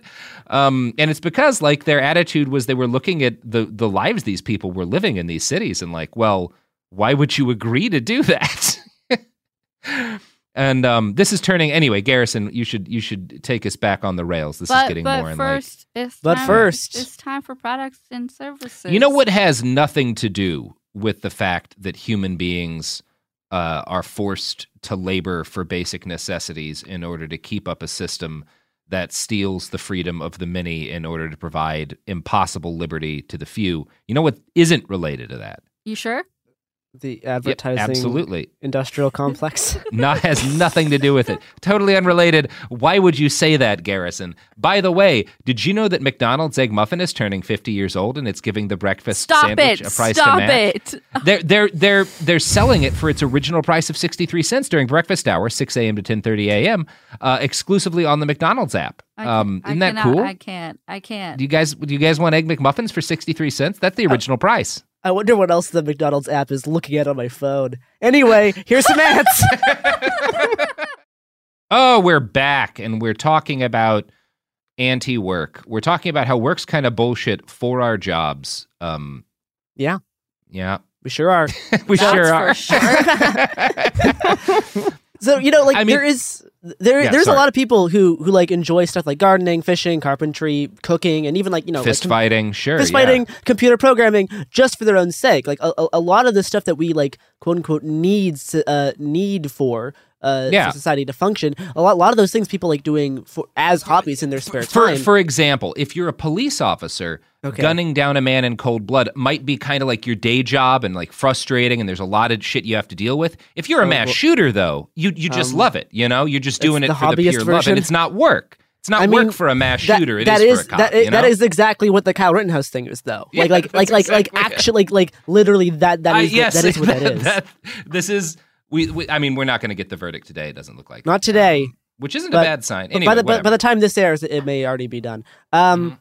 but anyway, like a, a, lot- a lot, a lot of people like doing those things without getting paid, and sometimes you know, often like costing themselves money. Right? A lot of these hobbies are, are uh, you know, are costly in their own in their own right. Mm-hmm. Um, and I think it's interesting to you know think think of a society where you're able, where you're free to do those things when you feel like it, and you Mm-hmm. don't need to drag yourself out of bed at uh, you know early in the morning to work a, to work a ten hour shift as like Well, a cash it- register. And it's not just even when you feel like it, because there will th- be things that you have to do, even if I you will discuss this later, yes. Yeah, yeah, yeah. In any, but like, Yes, like, there- but it's, there is it's other not. things. It's it's not work if you're if you're going out and harvesting food that feeds you and your community. That's No, that's not like work in the sense that we talk about modern work. the ma- m- amount of extra energy we have by not having 10 hour horrible shifts that drain ourselves mentally and physically and more in with you know with the amount of most of the work that we people do as shown in david graeber's bu- bu- bullshit jobs is like not necessary like a lot of like a lot of the work that we do as a whole is nonsense Yeah, there's like there's some quibbling about because the, the book was based off of a study, uh, like a survey that kind of showed a lot of a very significant chunk of the lab- workforce thinks their job is like pointless and doesn't do anything. And there's been some criticisms of that, but it is undoubted that a, a very significant amount of total labor time spent is stuff that isn't necessary for I mean, any like- like reason of like making people's lives better. And, and another part of like anti-work theories is looking is looking at our society as it's built, you know, because it is it is tied to anarchism. And be like, how much of this is actually necessary? Like, how, do we do we really need a McRib? Like, do we do Well, we guys? yeah, what- what- no, what- what- we what do don't. What do you? What do you? What do you? Garrison. We do not. Sophie. We do not. Sophie, call HR. No. Call We HR. don't need a McRib. We do not So- need a Garrison- McRib. It's about- Garrison is 100% No. Listen to I them. did the company training, them. and we they said you can't. a in- so- they the company training says you can't attack someone for their religion, and Garrison just attacked the McRib. So That actually is, you know, it is a religion for a lot of people. It did you see that they're they they they or they they did sell a McRib NFT a few weeks ago? Um, Don't anyway, tell me that shit. That is so upsetting. Thank God. damn it. Yeah, Oh. yeah. Just Thanks. saying, society with no money would Yeah. not have NFTs. yeah, Oh, So it would anyway. not. gosh. you know, you know, think, thinking of like anti-work as as the theory, you know, it's about cutting down those those unnecessary things that fill people's time, um, and you know, and for a more you know forward forward looking sense, it's it's a general kind of like ab- like abolition of the producer and consumer based society. Um, so you know, life is not dedicated to the pr- production and consumption of, of goods and commodities. So you know, this th- this applies not not just to capitalism, but also to you know like state socialism um, where you know work is still you know a big part of state socialism. Um, and I think you know it's humans. It it it, it posits a future that humans can be way way way more free when they you know can reclaim their time from jobs and employment um, instead of you know. uh, spending a lot of their time doing that and spending spending a lot of like not not just time but also just like their energy right because even if you work you know eight hours a day you still have majority of the day to yourself but you're exhausted you can't do man you Yeah. can't do much right it, it it it drains you of everything so Yeah. You know the, the the the main point one of the main points of like of the abolition of work essay by bob black is about like there's no one should work because because work is, is as defined as like as, as like a as like a forced labor practice um is you can kind of track this to being the source of most of the misery in the world from you know in in individual people um who are forced to do this. Like this is where a lot of a lot of their pain comes from um is is this is this is this forced labor concept um i think i think a, a good a good way you know uh, there is you know the point that robert brought up earlier is like you know what about the tasks that aren't fun you know what about what about the stuff that isn't isn't maybe as as enjoyable um you know there's this there's, Yeah. there's a list a list of things that The that could- standard that could go response is who's going to clean up the poop. Right? Who's gonna clean the poop? right. that's the poop? that's the thing. So you know, I I kind of I I kind of I kind of look at this as like the I kind of kind of look at this as like whenever I have to like turn the compost, which mm-hmm. is not my favorite thing to do. I, I I don't look forward to having to turn over our massive shitty rotting compost pile. It's not not my favorite thing. Um, yeah, that's but, why we have the whip. oh no. but no, like if there's if, if if there's like friends around and we're playing music and we're all we have like some like have I have have like an iced tea or a Dr Pepper and we're like talking as we're turning the compost, it's a lot more doable. You know, it's it, there's there's yeah. it's, it's it's one task that's going to help all of us in the future. Um, and I'm not getting watched over by a boss to fill a certain quota so I can pay my rent, right? It's it's this it's this it's this thing that helps everybody, and I I I I and I do it because I want I want the goal of it to succeed. So there, there, there, there's there's gonna there's always gonna be tasks that are less pleasant than others. Now, what what we can do is you know imagine a world where the amount of work actually needed to be done is greatly reduced, so that the tasks that are necessary and some of them unpleasant can be spread out um, and among more people because less people will be wasting upwards of eight hours a day, five days a week, doing mostly pointless time filling work. Because uh, yeah, there's always, there's there's gonna be things that suck, and we'll be able to do those a lot better if there's more people and we don't have to waste our times yep. doing stuff that is is honestly a lot more bullshit than actually scooping bullshit. Wow, what a good joke. Speaking of Thanks. scooping good bullshit, work, it's time for it's time to scoop up some more ads. Wait, really? Haven't we done two? No, we only no, did, we only did only only did one. Oh, all right. We, well, we went a while without doing one guys uh, listen to the products because everyone loves a, a, a, service. It's not like the thing we're talking about is bad. It's different than that so it's fine.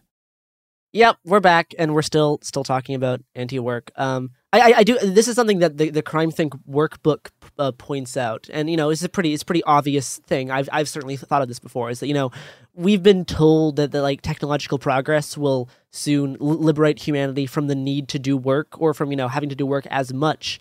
Um, and today we have the capabilities that you know our ancestors couldn't have, have even imagined for for the amount of work that we could get done. Um, but these predictions still like aren't true. We're still working more than ever, even though we have developed so much um, technologically. We're still working more than ever, and it, I think it's silly to think that we'll, we'll we'll reach like a magic threshold where somehow now we have less work to do uh, because we'll have like I don't know like robots being a server at, at a at a McDonald's or whatever. Right? We're there's still there, there's still is forcing people into this thing because this is the only way that we can live, right? This is we we've built our whole society around getting work for money. So this is the only the only thing that we can do. Yeah, David Graeber. Uh, one of the things he argues in bullshit jobs is that basically, you know, okay, so so if if you have like you have the Soviet economy, right? Okay, so the Soviet economy has has a policy of of full employment. And for a little bit they were like, okay, what if we make everyone work less? And then they stopped and then like everything went to shit so you know okay but if, if if you can't make people work less hours and everyone has to work what do you do it's like okay well you pay a bunch of people to like stand at a doorway right now we also do this and then one of one of Graeber's like funniest points that he brings up is that the, the, the total number of bureaucrats in the ex-USSR like increased dramatically after uh, the USSR fell which is incredible. Yeah. And you know what, what it points to is that like yeah you know eh, Graeber called this total bureaucratization which is that you know what what we did instead of like giving ourselves more free time is created this just like endless enormous incredibly violent bureaucracy that all of us have to spend all of our time like dealing with bullshit from our insurance companies and like fighting with like the Comcast service person and all of this just like you know in- incredibly violent dehumanizing stuff that you know it, it, it, it's it, it's a make work program right it's but it's a make work program that just the work that it makes is everyone is making everyone's lives miserable, and we could just not do this. Mm-hmm. Yeah, I mean, we could. We, uh, it, it's always more complicated than that, right? Because the the thing that is when we talk about anti work, the thing that's on the other side of this is like, okay, well, what if you get a kid? How, how are you going to yeah. feed that kid? Like, what if, what yeah. if, like, yeah, how are you going to keep him in a house? Like, how? Are, this is not just if you have a kid, but like yeah, you people die in our society when they do not have access to adequate resources, and the only way to have access to adequate resources is to be born rich or to work. Those are your options. Yeah, this is um, why I without without robust mutual aid and a commitment by a lot of people to try to make sure that a lifestyle is sustainable outside of you know this system. Like it's not impossible, but it it's somewhere along the line there has to be input. I mean, yeah, like be, we, have been talking live about in a squat anti- and be a freegan, but yeah. We, we've been talking about anti-work as like as kind of like a broad, hopeful like future goal in some mm. other you know post scarcity. Well, not not post scarcity, but it, like it's post like a post crumbling, post kind of collapse future. But I think you know for us now, as you know, the anti-work subreddit is about people now, right? The anti-work subreddit yeah. is not about a future world. I think the anti-work now is like an alternative to the obsession with living your life with the goal of a career. Um, yes, it's about you know it's, it's like a project to radically reframe the how we think of work and leisure. Um, it's like like like a cognitive antidote to like the, the to like this culture of like hustle and hard work, which is like taken over our minds and and, and our time. So if like yes, for, for, for those who can't just resign from their job for whatever reason, whatever moment, the the, the anti work is about like thinking of this movement as like the antithesis to the mainstream capitalist hustle culture. You know, that, that includes like slacking off more, finding ways to waste time, possibly even finding ways to steal or scam your boss. I, I've, I've read certain certain alleged uh, ways of doing this inside the anti-work. Yeah, Garrison's subreddit. had my car for days. I don't even know where where they got it from, but yeah. no, but like you know, like there is you know like ways to like scam scam whatever corporation you work for, right? That, that there's, there's been examples shared in the anti Reddit in, in in the anti-work subreddit. So you know, it's about actually like finding you know making sure that you hate your work because you should and then figuring out how to live your life with that in mind. And i think what one, one of the really hard parts about this is for people who like kind of like their job. For people who are like who, who like either like their job or think it's like kind of important or like they're special to have it right? It's like oh you're like i'm lucky to have su- such a good job. Because like when you're stuck in that mindset you can often put in like a lot of extra unpaid labor because you think oh, it's important because you're like oh no this is worth doing because it's going to have some like benefit to the world so you end up like putting in actually more work that you, you don't actually get paid for. And like it's about trying to like kill that instinct as well. So that's a, a whole a whole way to think about like working because like we're going to be stuck. A lot of people are going to be stuck doing it for a, for for a while. So how can yeah. we kind of reframe what we do on the job and how kind of jobs live in our minds when we are at home? And and I, I think the best thing about what you've said, in my opinion, is the idea that like this is not the importance is not on whether or not this this it causes everyone to stop having to work immediately, like whether or not it leads to, uh, you know, directly to like the, the, measure of success of this movement isn't that nobody ever has to work again. That's a that's a long term goal. The yeah. measure of the success of this movement is that people accept in mass that no, the American dream, as it's sold to people, is not a good thing. To it's not a thing to aspire to. Work is bullshit, and we should aspire to a society that doesn't do it. It's getting back honestly, like it's getting back to some of the shit that people were talking about in like when the Jetsons was on TV. The idea that like, well, with labor saving devices, the like a hard work week will be four hours, and like that's the way life will be for everybody, and like, um, and the it, it's the acceptance that like no, a better future involves me not having it involves no one having to spend 40 hours a week of their limited human life working at a fucking Sonic or like listening yeah. to some middle manager berate them for not answering phones fast enough. Um, that doesn't exist for any human being in a, a world that is achievable and better than the one that we live in. Like convincing people of that and getting that to be widely accepted is, I think, what I, think what is what I would consider the terms of victory in in this particular struggle. Yeah, kind of moving on from this side of things into like the great resignation and the other kind of things that people are doing. So, um, in, in August alone, 4.3 million Americans voluntarily left their jobs.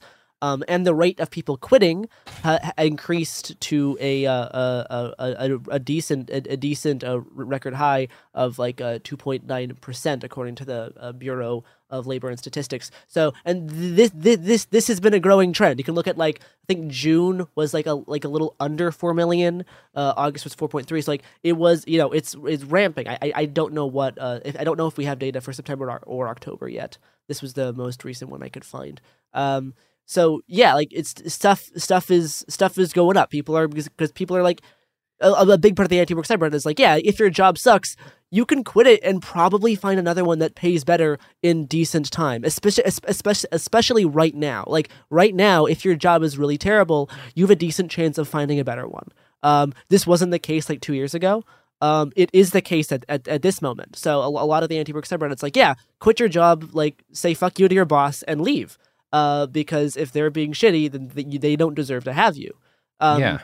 So resigning has been, been a big part of this, and there had there has been attempts at other kind of organized stuff, and this kind of falls into, in my opinion, this kind of falls into the same kind of traps as sole internet organizing kind of always does. So the the big thing that they're organizing for is called uh, Black Friday Blackout, which is about kind of trying to get everyone to as many people as possible to not work Black Friday um, and not buy anything on Black Friday. Um, so, like a, a, a, post from the subreddit here is like, spread the word. Call in sick if you're forced to work black on Black Friday. Spend time with your family instead. Remain at home and participate in your favorite activity on Friday, November 26th.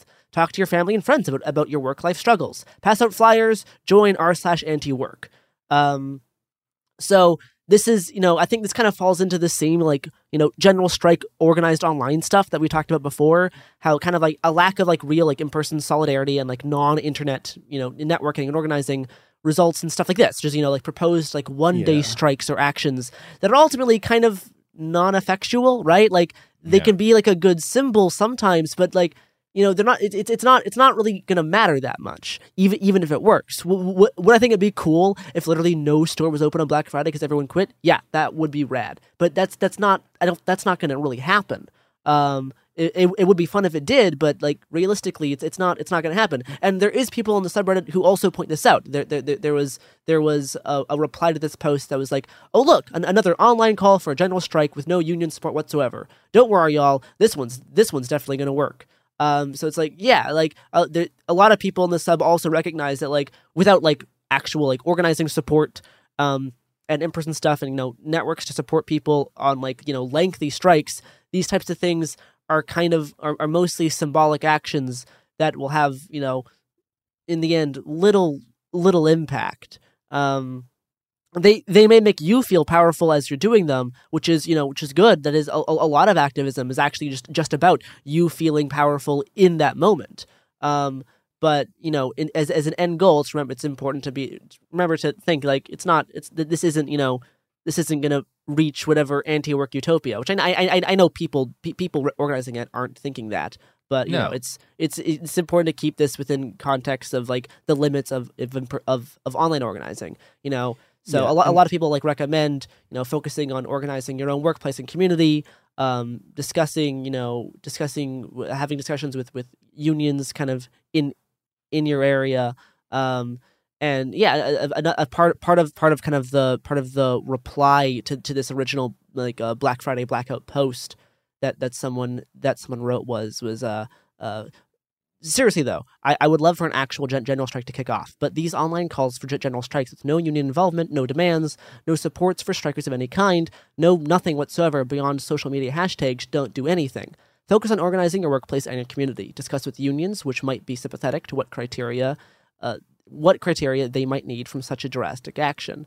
There's a lot of unions on strike right now, so if there ever was a time to kick one off, it's now. Most general strikes in the past started off with specific strikes that started pulling in other unions and solidarity than anything else. Focus on that, and we might get somewhere. Which I think is is a de- is a decent advice for mm-hmm. the people who are really dedicated onto this kind of like g- general strike thing. Is yeah, that is that is that is um pretty pretty good advice in in my opinion.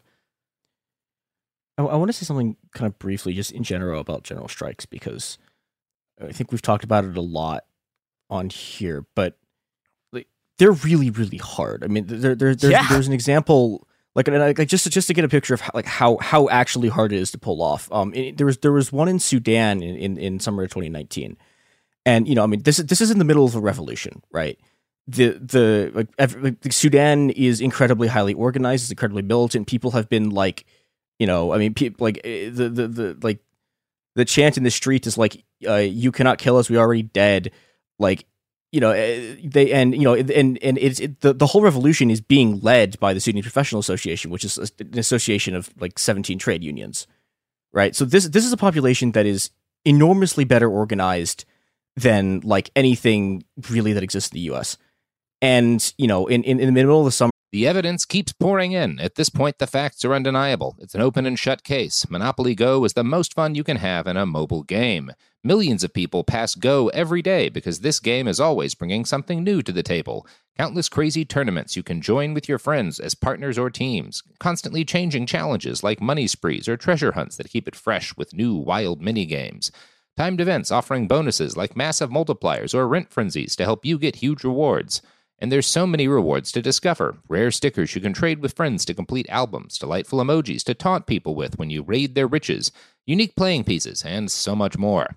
The verdict is in with Monopoly Go. There's something new to discover every time you play. So don't miss out. Go download it now for free on the App Store and Google Play. This episode is brought to you by Navy Federal Credit Union. At Navy Federal, it's been the mission to help the military community for over 90 years. And not just help them, but do everything to make sure they not only grow, but flourish. That's why Navy Federal Credit Union has all kinds of great savings and investment options like share certificates with sky high rates. So don't hesitate. Start growing your finances today with a variety of savings and investment options. Navy Federal Credit Union. Our members are the mission. Savings products insured by NCUA. Investment products are not insured, not obligations of Navy Federal and may lose value. Me. Focus Features presents Back to Black. I want people to hear my voice and just forget their troubles. Experience the music and her story. Know this. I ain't no Spice Girl. Like never before. That's my daughter. That's my Amy. On the big screen. I want to be remembered for just being me. Amy Winehouse, Back to Black, directed by Sam Taylor Johnson. Rated R, under 17, not a minute without parent. Only in theaters May 17th. Like many of us, you might think identity theft will never happen to you. But consider this there's a new identity theft victim every three seconds in the U.S. That's over 15 million people by the end of this year, equal to the populations of New York, Los Angeles, and Chicago combined. Even worse, identity theft victims often don't even know they're victims. That's why Lifelock Identity Theft Protection alerts you to identity threats, even the ones that don't show up on a credit report, like data breaches, fraudulent bank transactions, loan and credit card applications, and crimes committed in your name. If your identity is stolen, your own dedicated Lifelock US based restoration specialist will work to fix it. Lifelock protects you in ways that you simply can't on your own. Join now and save up to 25% your first year at lifelock.com slash news. That's lifelock.com slash news to save up to 25%. Identity theft protection starts here. The army opens fire and starts killing protesters. And so they call a general strike. And, you know, the, the turnout is massive, right? They have millions, millions upon millions of people show up to the strike. And on day one, it's successful. And then on day two of the strike, people start having to pull out, especially people in the informal sector, because even with the level of organization they have, they can't support everyone. And by about day three, most of the strike has collapsed because even even with levels of organization they had, even with you know the coordination, even with the fact that they're in the middle of a revolution, they just they they couldn't support particularly people in the informal sector. So th- this stuff is really, really, really hard. And yeah, it know, is. Even, it even, is definitely even, hard. Even, yeah, like even even highly organized, highly motivated people who are, you know, like literally willing to fight to the death will lose. And that's that's something that you have to sort of keep Yeah, in mind that's why I think- when you're talking about this because a lot of people are more focused on kind of their individual resignations, finding other ways of making money, and just slacking off at work in general. Because those Yeah. are a lot a lot easier than trying to organize a general a mass ge- ge- general strike right now. And I think one one of the really optimistic things about this whole anti-work thing, inclu- inclu- including the subreddit, is that it has made some bank executives kind of nervous. Yeah. Um, there was a fantastic article by Yahoo Finance. Now, by fantastic, I mean funny for me. You know, they they, they did not think it was as funny. Um, about uh, they talk with like the, the Goldman Sachs CEO, um, and uh, and he- they pointed to uh, the anti-work subreddit um, being what was the what was the phrase? Um, a long run risk to to to labor force participation. Good. this is see that that when I first read that in the article, I just like flashed to my head to, in my head to that scene from uh, Starship Troopers where uh, Neil Patrick Harris puts his hand on the brain bug and goes, "It's afraid. It's afraid." yeah, yeah. He he, he said, um, uh, "We see some risk that workers will elect will elect to maintain out of the workforce for longer, provided they can afford to do so." Um, pretty pretty good stuff. And and pretty I think good another, stuff. another thing that's worth mentioning that hasn't been talked about very much is that so this is actually kind of working in some sense. Like the the the, the last few months, or especially 2020 in general, in the last few months in particular, have seen basically like the highest levels of wage increases that we've seen in decades. So you know, like eh, yeah, we, we haven't overthrown capitalism yet, but like. If, if you can keep quitting your job, keep quitting your job at, at your regular job, work less, keep doing it, it's working. yeah, this is stuff I wish we need to in the future. I, I would like us to be focusing more on stuff like that. Like this, that is a legitimately, as you point out, Chris. There's a lot of reasons to be very optimistic about about some of the numbers that we're getting uh, uh, from what is happening to labor right now. Um, and it is important as we all like right now we're all miserable because we're sweating through the Rittenhouse case. It is important to talk about stuff like that. That like yeah, some shit people's doing is is is hitting home. Some motherfuckers have found the glowy vulnerable spot on the the boss monster, and it's it's Turns doing out it's the just weird. not working. Yeah, it's just not working. Yeah, like a- again, as we started the series with, like, yeah, General Strike is is kind of the best available solution. Yeah. Um, or path to a solution uh, that I can find. Um, but anyway, uh, what what what what what what else we got, Garrison? I, I we- think that that does it for us today. I know. Is that a Chris, sewed? Chris we has casted? Chris Yeah, has we'll do more. special some special like sequel stuff Mhm. happening. Uh, so tune in uh, tomorrow. Yeah. for our For listeners. anti-work in China. And and For- like like yeah. all of the best lit. sequels, this one will be directed by James Cameron. Um, so we're all very excited uh, to bring our pal James onto the pod to bring our pal. James and the reanimated corpse of Stan Winston. Um, it's going to be amazing. so check it out. Bye. Bye, everybody.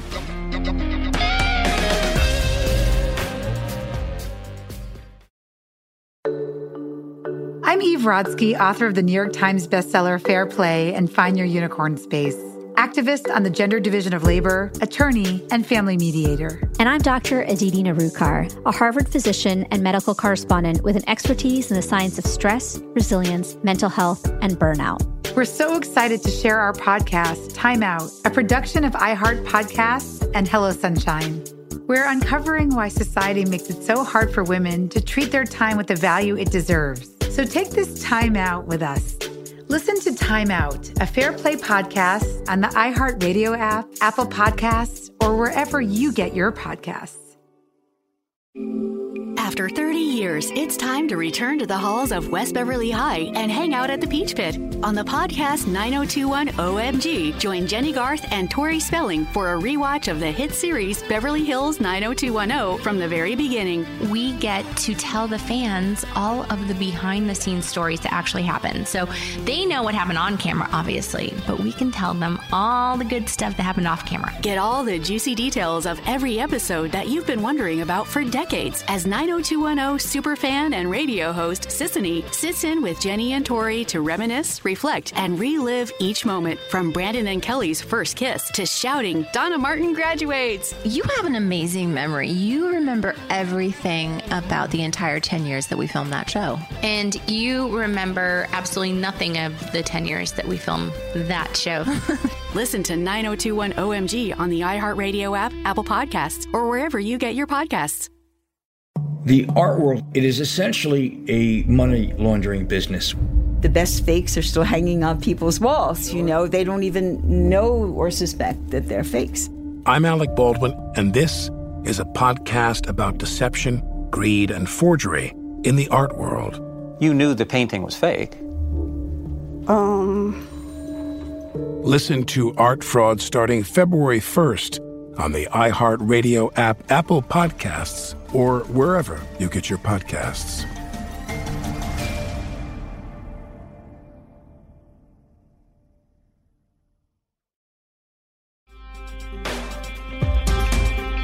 Fuck work! Uh, hey, hey, hey, hey. Good introduction. Yeah. I'm Robert Evans. This is It Could Happen Here. That was Chris. Garrison's also here. So is Sophie, uh, who is who is changing her name to Sophie. What is your new name? Uh, Sophie.com arena. Sophie.com Arena. She's doing this to deal with the trauma of the fact that Los Angeles just agreed to change the name of the Chase Bank Arena to Chase Bank, Crypto.com. motherfucker! It's Staples Center. Or Staples Center. Sorry, I'm getting God. my arenas named after venal brands mixed up. yeah, why couldn't Anyway. people buy more binder clips? so Speaking of the pointlessness of work, there are people laboring right now who worked at Staples so that Staples would have enough money to name a place where people go do sports after a place where people get fucking pencils. Um, Or and now books. Staples has declined enough that it's just crypto.com. Fucking crypto.com. Fucking crypto.com. Look I'm- upon I- look I'm upon grieving. ye, It's the works so of cryptocurrency, ye formerly mighty staples, in despair. Fucking the Ozymandias of the office supply world. I don't know. Whatever. right, all right, Chris, we're what go- are we talking about? We're we're, we're talk going about to a place. yet? No, it- the Diogenes comes in the middle. But right now, right, we're we're, right, we're going to go to a all place where they, they they banned crypto mining for the most part. So, and that that place is China. And I, I wanted to talk about specifically a lot of stuff that's been going on in the Chinese internet and what's been going on in Chinese labor because. So, so Gar- Gar- Garrison Garrison told me we were doing an anti-work episode, and I went, "Oh yeah, there's a there's you know, there, there's a version of this in China," and then I realized that like a almost no one has heard of lying flat and b it rules and c that nobody really know in the us knows what's going on in the chinese internet because it's effectively siloed. And i mean you know there's there's there's there's, there's lots of different ways to silo. I mean there's there's literally the great firewall there's the fact that it's in different languages people use different apps and you know the, the internet's become this sort of like you know it's it's it's, it's a bunch of bubbles that don't interact with each other. Yeah the walled garden thing and it's you know the, the the the sort of national level walled garden stuff is I think in a lot of ways way more dangerous than the stuff, you know, the like people complaining about everyone's stuck in ideological bubble. And like that's bad, but the fact that we have bubbles like this where it's like, you know, the like with, with with like actual ba- basically borders, but online. Yeah, yeah. Because they're enforced by Yeah. governments and with force Yep. and yeah, yeah, yeah. Yep. Yeah. Yeah, the place it was always going to go um, once we decided not to be rad with the internet, which everyone collectively decided in, I'm going to say 2004. Okay. Yeah. Do you, do you think do you think do, do you think do you think that was 9 9/11's fault? And 9/11 played a role. 9/11 did play a role. Um, the dot com boom played another Yeah. role. Um, There were there, there there were a, a number of factors, um, but uh, we can all blame it on. Let's blame it on Lowtax and continue. So anti-work in China. Um, before we get into lying flat, which is China's version of anti-work, isn't the right word because this actually started a few months before sort of anti-work blew up in the U.S. But be- before we fully get into that, I, uh, to, to understand what's going on here, we need to talk about something called involution. What, is- And- could you say that again? Like what, in, In, info? invol, involution. Invo. Involution. Involution. Okay. Yeah. So right. this this this is this is originally this is a very obscure anthropological term developed by my old nemesis Clifford Geertz, who's one of the most famous and most important anthropologists in history, who also sucks ass, and I hate him. I um, thought your nemesis was Noam Chomsky. I, yes, also, but for different reasons. So Sub- should I cancel the hit? Sub sub nemesis. Some Yeah. I, I have many I have many nemesis that I have Ne- developed. in my- nemesi. Oh god, we need a Jodi Dean episode at some point. Um, Those are our enemies too now. Thank you. I I I, I appreciate allies in my one person intellectual wars. Although this does seem to be a pretty boring intellectual war. Yeah, well, he's Most- dead, so most I've of the- won most by of the default. bar- Yeah, yeah, that's fair. Yeah, so what what what, what Geertz was describing basically, so he does his field work in Java, and what he's describing, what what involution means, is a system where people keep working harder and harder, but there's no increase in output, and so that there's no there's no reward for working harder. And so you know, in, in Java, you'd have these plantations, right? And the plantations would get bigger and bigger and bigger and bigger, but because each new person was only like harvesting just enough to feed themselves, uh, you never actually got any productivity increases, and so Interesting. you know, yeah, there's no there's no output increases, and Which is in- not in- in not the- really the case in America in a lot of ways. Yeah, and and, what, what's interesting? Well, okay, so the, the reason I want to talk about this also is because basically everyone who's been writing about this from major news outlets has missed about half of the story of how how this like incredibly obscure anthropological term that like I, I don't like again I was an anthropology major I don't think I ever ran into involution while like while I was studying anthropology Yeah, I've never heard that term. yeah and no, no one has ever heard of this like fucking everyone in China has like a it, it- like a treatise they can spout at you about this now um Interesting. yeah, and and you know, I, I want to talk a bit about how it emerged, and part of this is because, you know, in the last about two years, people have been getting increasingly pissed off at you know just the sort of incredibly competitive nature of Chinese society, and particularly work. And you know, a lot of this is because everyone's working what's what's called nine nine six, which is nine a.m. to nine p.m. six days a week. And actually, actually, I should make this clear. When I say everyone, that's like an average schedule. The schedules get a lot worse than that. But 996 is the one that sort of gets the attention because a lot of people work it, especially the tech industry. This is, you know, this is what we do. But, you know, everyone focuses on the tech industry. Everyone ignores a bunch of migrant workers who also do this and worse. And, you know, there, there's this enormous societal pressure to sort of keep moving and keep competing and keep working. And simultaneously, you know, people in China today are working like basically as hard as anyone's worked in China since like people would literally collapse from exhaustion in the field during the Great Leap Forward. Like, you know, that, that's lots of people working this hard. And but but instead of you know getting rewards for this, uh, Chinese growth rates have been collapsing for a decade, and yeah, this is you know this is a, this is a thing you you get in the U.S. too. It's like well, okay, people were like, well, if you work hard, you get into the middle class, but then you know everyone's working nine nine six. No one's getting into the middle class. The like China has incredibly low rates of social mobility, and you know in, in, into this comes involution, but the the weird part about what's happening here is that involution doesn't enter the, the, the Chinese discourse through like people complaining about work. It's it's actually a product of a bunch of middle class people complaining about Chinese industrial policy. And this is the part of the story that nobody really talks about, even though I think it's it's really interesting because again, like this, you know, anti work in, in the US starts on the left, right? Involution, which is the thing that's going to bring about sort of the Chinese version of anti work, is a right way is originally a right wing discourse. Um, and and and it's interesting because it's it's a, it's a right wing, very nationalist discourse that gets you know the, the right wing part of it gets essentially expunged and it gets pulled left. So originally, you know, the, China is. Uh, I don't have a more elegant way of saying this than China's leaders are more online than ours. Like significantly more. Like they, they actually God, read- that's frightening. That's hard to imagine. No, that is, that it's, is it's horrifying. deeply Like, problematic. yeah, people people like like local government offices right have like they, they have these like internal sites that like show them what people are posting and this this goes from the from the bottom levels it goes all the way up to the top like people actually listen to bloggers like like they're they're, and, you know so some of the, some of the people who I'm about to talk about are, are incredibly influential. And so there, there's a bunch of arguments in the early 2000s about how China's going to industrialize, and th- th- these are basically online arguments. Um, and the guys who win that argument, uh, Xi Jinping basically takes their industrial policy and implements it, which is you know which is which is a scale of like how online these people are. That like yeah, people are taking economic policy from like literally. I Oh, mean you know it's, no. it's it's not solely that, but yeah, they're taking economic policy from people arguing on the internet. Oh no! Right? This is this is an incredibly online society, and it, it you know, but it, the the worst part is that for a while it works. You know, the, the economic policy basically is they're going to increase the size of the Chinese economy by investing in sort of high tech industry and moving up the value chain. This is this has been very standard sort of Chinese economic policy for a while.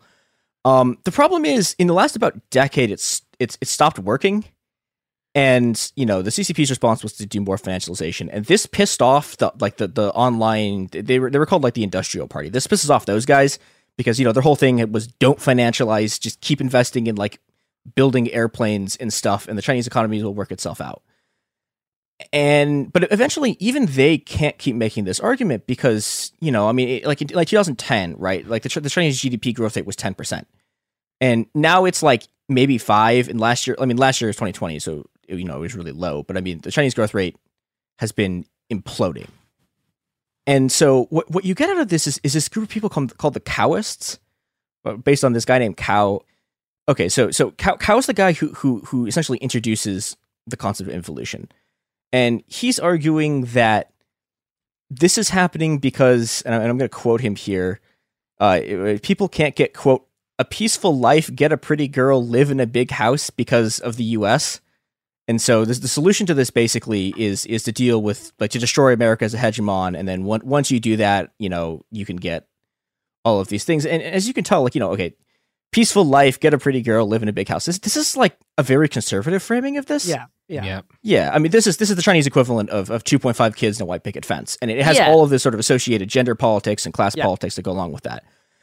And you know, and, and when when Cow and the cows are talking about involution what they're talking about is they're liter- they literally mean China's stagnated economy, right? So they're, they're talking about okay, you have more inputs, you have labor and technology inputs, but the output per input is declining, and the only way to restore economic growth, to achieve prosperity, is by solving the decline in output by defeating the Americans. But you know, and, and this th- this is kind of a big deal. And for a while, in sort of like 2019, 2020, this this is this is going places. But very quickly, people are like, my life fucking sucks. Like, I don't care about this econ shit or this like grand national struggle against a world hegemon. Like, I, I care about the fact that like my life is this incredibly pointless, ever escalating rat race with like literally no rewards. Yeah, that would that would concern me too if that Yeah. were a thing that we were capable of feeling in our country. Yeah, it's well, there, there's been some really funny stuff with involution where like y- you read accounts of it and you'll get like anthropologists going like, "Oh yeah, this is this is the thing that this is the thing that's unique to China," and it's like, have have you worked a job in in the U.S. like, but you know, i- i- in- involution, you know, wh- what happens to it over over the course of sort of 2020 is it goes from being this general, you know, it, go, it goes from being this thing that's about like spec- very specific, like technical industri- arguments about industrial policy to, uh, is one one anthropologist put it, quote, the experience of being locked in competition that one ultimately knows is meaningless. And so Oh, people start God. talking. Yeah, we could we couldn't imagine that. This is no. Yeah, and it's you know, and, and people people start talking about finding individual solutions to this, and so you know, then this is things like working less, moving to lower tier cities, getting less prestigious jobs. Um, but you know, and, and I, and I want to think about this again because this this is a really interesting thing where you have a, a very incredibly right wing, nationalistic, and sort of like like middle class like nostalgia kind of like you know like like aggressive foreign policy thing. And then it just flips. And and part of how it flips and this is a part of the story that is almost completely ignored but i think is really important. Did you guys know about there's, there's a youtuber named li Ziqi? She's the biggest chinese youtuber she has 16 million followers and most of her followers are not on youtube because you know youtube's like blocked by the firewall but she has she has 55 million followers on um the, the, the, sort, the sort of Chinese version of TikTok. And yeah, she, she has across the world. She has 100 million followers, right? Like she, she's she's one of the biggest media stars in the world. And her origins are kind of unclear. The like official biography basically says that like when she was 12 instead of going to high school, she became a waitress.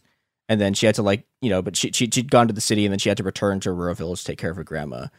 And she makes these videos that are these like very soft and calming videos with like calming music of her going into the woods and like harvesting materials and making fires out of logs and like cooking things. Okay. And it's it's it's just like it's you know it's it's very much this this rural utopianism. There's there's basically no industrial technology. Yeah. It's like cottage core return to nature. stuff. Yeah, Yeah, I, I know a lot of people who watch shit like that just to like soothe them after a day of work. Like Yeah. see somebody like dig a cave and turn it into like a bath or something using just hand tools or whatever. Yeah, and there's it's interesting. This kind of it's almost like turned into a subgenre, but uh, she's by far the, the the the biggest like version of this. And you know, so she gets she gets picked up by a media company, and uh, from uh, 2015 2016 goes viral. And you know, and it's interesting because so she's doing this because so she she has to go back to like take care of her grandma, and so she like opens a store, and she's trying to support herself by and like her grandma by opening a store, and so the videos were like a way to promote the store. And then, you know, now she has 100 million followers and she, she gets adopted as this kind of like like national culture ambassador, I guess, by the state. Sure. And and essentially, you know, so there's nothing overtly political about these videos at all. Right. Which is essentially offering and like trying to sell is this, you know, this like fantasy of retreat from industrial modernity into rural life. And I think it's really easy to look at that aesthetic and go like, this is basically fascist. Like this is reject modernity, embrace tradition. Some cetera, people online, when they see that, immediately sees up and is like, "Oh no, it's eco-fascism." Yes, Yep. so, some Yeah. people do think that. Yeah, and, and I think you know, and I, and I think like that interpretation, I think is actually a lot of why it got picked up by the Chinese by Chinese media companies, and then like sorted by the Chinese state because you know, like ha- having an actual positive utopian image of rural life is politically useful to them, and something that's like not Absolutely. hasn't been true since like This is we've had this for a long time. Yeah, well, no, and I, th- I think I, I would say this, this. I think this is the thing that's different in China is that there hasn't been like a positive conception of rural life really since. I, I, I, I guess the Great Leap Forward, and then argue like there there were some people in the Cultural Revolution, but then they actually went there and were like, "Oh God, this sucks," and so you know, so they they needed a new one. They came up with this, but you know, the thing that's different about China than the U.S. is that China's migrant worker population like is almost the entire size of the population of the U.S. I mean, it's it's like 270 million people, right? I mean, it's it's enormous, and and a huge number of these people, you know, I mean, some of these people are going from like city to city or like town to town, but a lot of these people are coming from from rural villages into cities, and you know, I mean, these are this is this is the backbone of the Chinese workforce, and like these people, like they, they see their family once a year because you know, like they they they, they can't afford to go home, so they, they go home once a year for New Year's because they get some time off and they come back, and and this is where, you know, the, like the, the, these videos are an obvious fantasy, but you know they, they suggest an alternative to work in the capitalist city that's sort of plausible, you know, especially if you come from a rural village, and this is where this whole thing completely backfires on on the Chinese ruling class. And you know, because this this this this Taoist involution discourse is about to fuse with this style of rural rural utopianism into a movement that is going to shake the foundation of work itself. But first, but first ads. Again, also n- not connected to anything we're talking about. Nope, no, connection whatsoever. Why, Garrison? Don't even bring that up. There's no needs. There's no reason for people to think about about the fact that about that. Don't think. about it. Anyway, here's the Think about Washington State. Patrol. Think about ads. Yeah, think about the Washington State Highway Patrol. Primary sponsors if it could happen here. If it happens to you, you'll want the Washington State Highway Patrol. It's so Be fleeing funny. over the border. It's so funny. Anyway, Yeah. we're trying to get it pulled, but I, I think it's hilarious. we're- we're working on it, people. I think it's Um, hilarious. Yeah. Anyway, so please don't please don't join the Washington State Highway Patrol. ah, we're back, and I don't know about y'all, but I, I thought I knew what I was talking about, and I after those ads, I am fully Washington State Highway Patrol pilled. I'm on board. Let's do it. Yeah, in, in April of 2020, a, a guy on Chinese social media makes a post, and I'm I'm just gonna read it. 2020 or 2021? So- sorry, 2021. Yeah, April 2021. So uh, yeah, I'm just gonna read this post because it's kind of short and it rules. I haven't been working for two years. I have just been hanging around, and I don't see anything wrong with this. Pressure mainly comes from the generation with your peers and the values of the older generation. These pressures keep popping up. But we don't have to abide by these norms. I can live like Diogenes and sleep in a wooden bucket There enjoying we sunshine. go. I can live like Heraclitus in a cave thinking about logos. Since this land has never had a school of thought that upholds human subjectivity, I can develop one of my own. Lying down is my philosophical movement. Only through lying flat can humans become the measure of all things. Incredibly based. Oh It my god! rules. Oh, that's the best. I love that. Can I talk about Diogenes now? Yeah, Is all that right, the- we is talk- we this talk about the moment? Diogenes. Let's so, go. My my man Diogenes is he's from this trend in Greek philosophical thought during kind of the high period of of Gre- Greek civilization, where a bunch of things come out of it. You kind of get anarchism, Western anarchism out of it. You kind of get uh, you you get elements of like Puritan culture from it because there a lot of them are very much anti like the the pleasures of sex and like anything pleasing and like you don't you don't do anything that feels good because then you become dependent on it. Like there's a whole bunch of shit going on. Um, and Diogenes was like one of one of the first motherfuckers who were kind of playing around in this in this philosophical space. And when he gets into so his ear early life is his dad is uh kind of a, a grifter it sounds like. We know that he got in trouble. He and his dad got exiled for debasing currency which could be as simple as they were watering down for lack of a better term like the gold or silver in currency with less precious metals and hiding it in order to make a profit right and Yeah. like keep the extra gold that could be what they were doing it also could have been like a it could have been political because some people who were doing this in Sinope I think is the city which is now in Turkey we're doing it for political reasons. We don't really know why, but there's actual documented archaeological evidence of this, including right around the time he would have been a child. We found from that period a cache of debased gold and silver coins that had been destroyed. So someone had like realized they'd been debased and destroyed them so they couldn't be used. So there's evidence. Anyway, he and his dad get exiled, which means from an early stage, he goes from being somewhat of means. If your dad's making the currency, you're not probably Yeah. not like a poor family. Um, and then they get kicked out of their city state and they're like kind of stateless. And so Diogenes evolves over time and like gets into philosophy. He tries to there's this I always forget the name of the guy that he he loved at first, but there's this philosopher who's like, you know, this cynical like that's the the school of thought he comes from. He's like a cynic um that Diogenes really wants to study from. And the guy like assaults him as as Diogenes is like, "Hey man, I want to learn from you." Like he like hits him or something. This keeps happening and eventually he's like th- this guy is like, "Why do you keep doing this?" And Diogenes is like, you have something I can learn from, uh, and so I don't really care what you do to me. I'm gonna I'm gonna keep persisting, and so he becomes this guy's student, yada yada. And the guy who he becomes the student of is like kind of a poser because he's talking about like we need to give up, you know, these kind of like pleasures of of like civilized life and and return to a more simple time and like not enjoy all of these, you know, the benefits of wealth. But he like he's also a rich guy and he doesn't give up his money. And Diogenes is like poor as hell, um, and stays that way. Um, and so he becomes famous for he goes to Athens and he becomes famous for a bunch of like troll shit. We don't actually have he wrote like 10 books. We don't have any of them. So we don't actually like know what he actually wrote in his philosophy. We just have stories from other philosophers and it's all Diogenes being a fucking troll.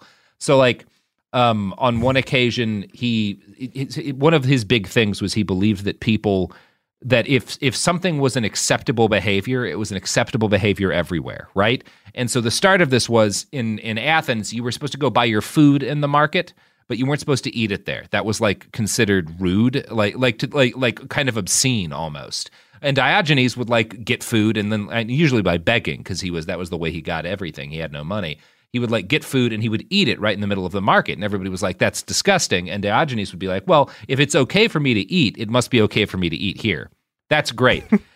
Diogenes took it a little bit further than that. Because I, he, yeah, he- I can. he- yeah. I can see a few ways you can Yeah. take this. He extended that to if it's fine for me to urinate or shit, it's fine for me to do it anywhere. Okay, well, and that is fine. I have no problem he, with that. He defended but- himself masturbating and Yeah, while looking at people in public as There like, if this is okay for me to do in my bedroom, why can't Yes. I do this here? Right?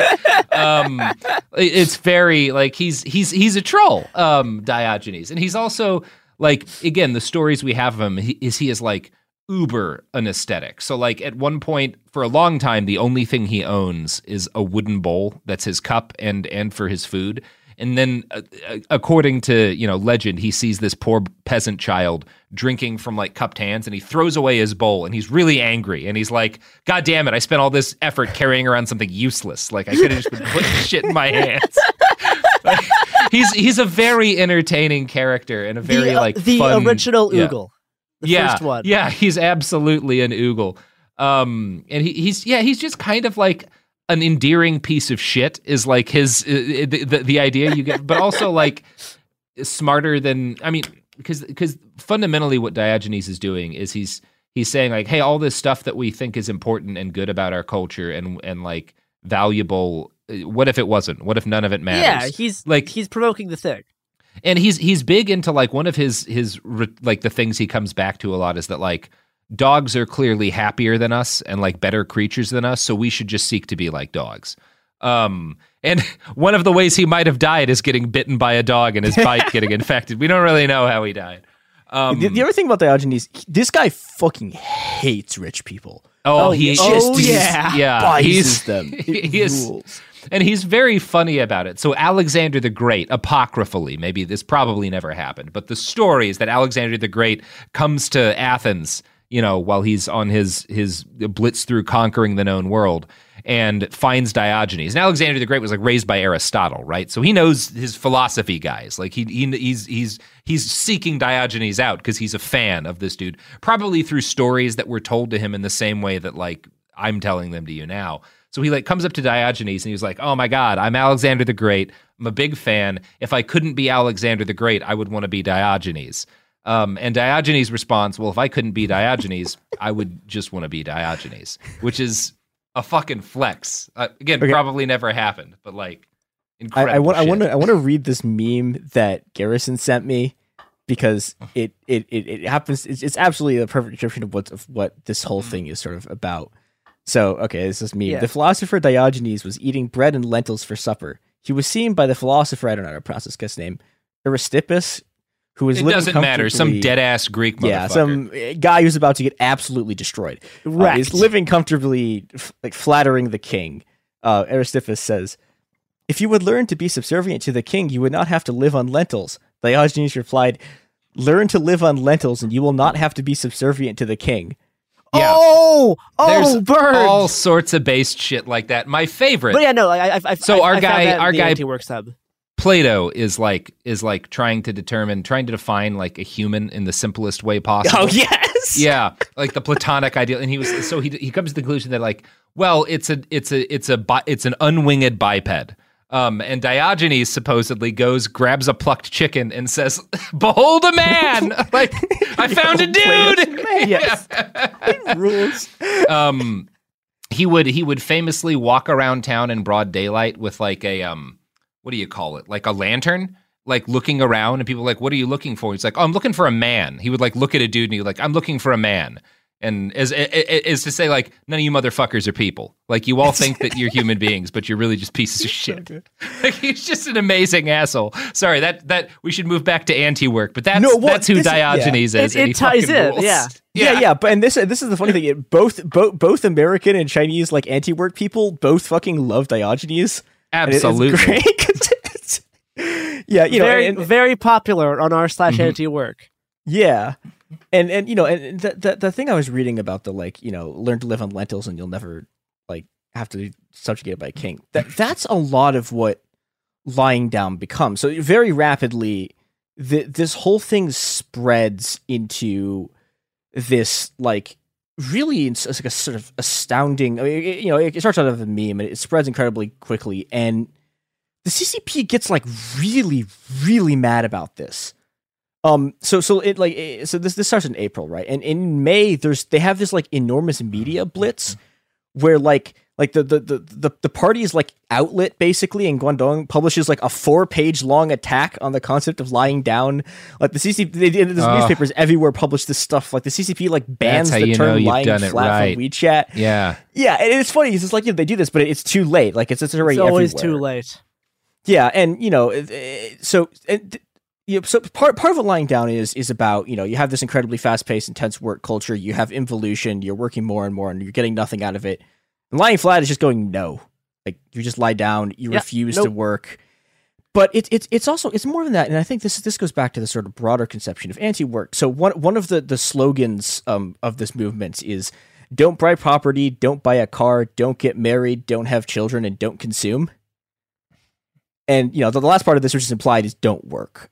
And you know there, there, there's a lot sort of going on here. I mean, you have you know, it, it's not just sort of a, a critique of like we work too hard. It's about you know, it's about the sort of whole system. It's about the sort of patriarchy involved in this. It's about the sort of like forced capitalist consumption. It's about like you know the the fact that like a, literally a quarter of Chinese of China's economy, uh, China's GDP is like all this real estate bullshit that everyone knows is going to collapse, and even when it gets built, like sucks. Thank God we don't have anything like that here. Yeah, I know it, it's great. It's it, the, one of, one of the fun things about learning history is you get to just watch every country do exactly the same thing with their housing market. Like you Yeah, can do Japan it's do it, US do it. It's like it's great. It's just like You also like, get why to do you think this will work?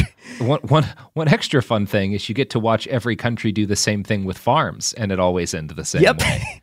Yeah. Google latifundia. Anyway, bad. Yeah, so there, there's there's a lot of you know, th- in order to sort of like facilitate this, you, you know, you, you get back to the Diogenes. So a lot of it, what's happening is people sharing tips about how to like make the cheapest food you could possibly survive on, so you don't have to work.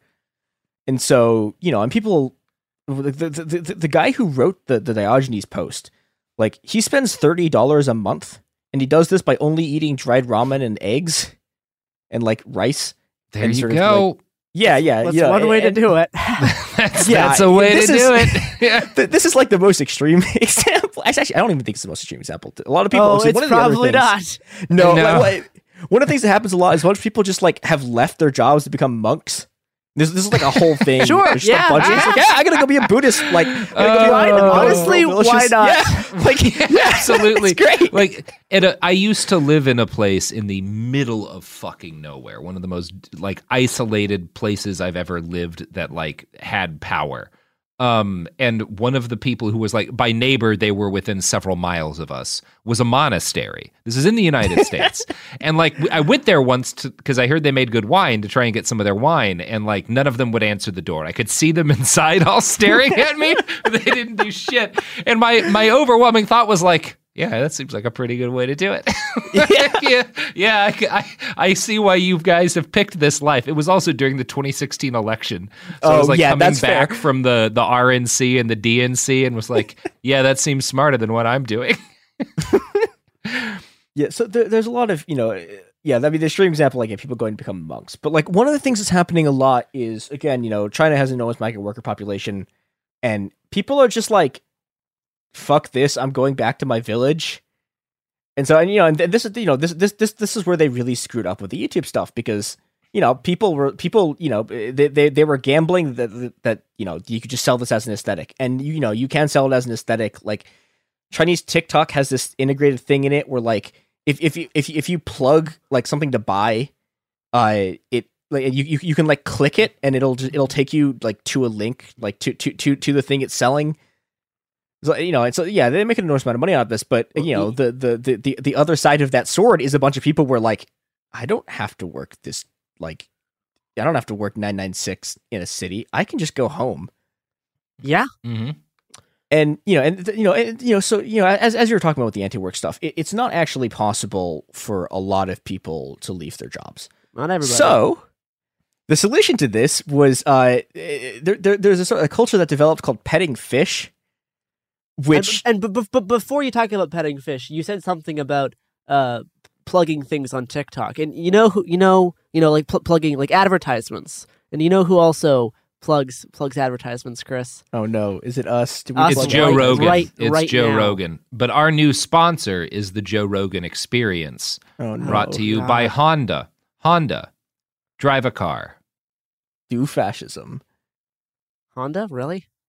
Yeah, Honda, Garrison. Look, we don't. We're not nearly a big enough podcast to get fucking to get a Toyota ad. Are you crazy? Yeah, that's what we can dream big. Yeah, I mean that is the dream to sell Toyotas. I mean, we could become used car salesmen in the valley. All right, here's ads. Ah. We're All right. back. Cut We're that. petting fish. Come on, Chris, handle it. Cut cut that. No, keep, keep it all in, baby. Yeah, so there's they developed this thing called the petting fish, which is like Chinese slack off culture, and it's you know it's a bunch of people sharing tips about how to slack off at work, and it, it's it's kind of the Sick. equivalent. Like, I, I yeah, I love that it's called petting fish, and then That also is- like it is good. yeah, it's it's kind of the Chinese equivalent of like boss makes a dollar, I make a dime. That's why I shit on company time. Yeah, and so people do just a lot of like they have a lot of like genuinely fun things they do. Like people people started putting like fake uh meetings on their calendars so people wouldn't bother them. they like they just like people go Excellent. like That's that, that is also that is that that's also what I do. Yeah. Yeah, I mean, the, the if you want to make, I, I love the term petting fish as well. But if you want to like make it sound cool, they're waging an insurgency from within capitalism. It's true. by by by, by trying to take resources away from their employers um, without being spotted. Yeah, there's a there's a thing in volume one of Capital about this that I I was like, oh, I could pull this up, and then I was like, that is too much work. I'm not going to do it. So I don't have the thing in volume one where it talks about we don't need struggling between about labor time. But Nah. instead, you get a bunch of people like this, like smuggling whiskey into work, taking three hour lunch breaks. Yeah. My favorite one, my, my Drink absolute at favorite work. one. Drink at work, especially if you're a nurse. Uh, oh boy, we've probably killed about fifty people. This is gonna be. Fingers great. crossed. Fingers crossed. So you, you know how like companies all have these like these really annoying like mindfulness fitness things. Yes. So Mm-hmm. one of the things people started doing was okay. So you know the thing, but like you have to drink eight hour eight, eight times a day. So they, they they would set these alarms. That's like oh I have to go drink my water, and so like every like every like fifty minutes or something, they just go up and like spend twenty minutes getting water, and they sit back down. And it's like you've just eviscerated an enormous part of your workday. And and the, the product of this, you know, the CCP is really pissed off about this. And you know, you get these giant billboards that say "No lying flat, no petting fish" on them, which is something that would have been literally incomprehensible like a year ago. Yeah, no, it's, like- it's amazing. Yeah. And you know, and, and I, I think this is something you know, so i- i- in the U.S. anti-work, like the actual political class, kind of has been ignoring it. I mean, you see a couple of financial analysts uh, in China. Xi Jinping like made a speech. It was like he, you know he gave a private speech to a bunch of high level people in the party, and so a part of it got printed uh, like a month ago or something. I've, I've lost track of all time.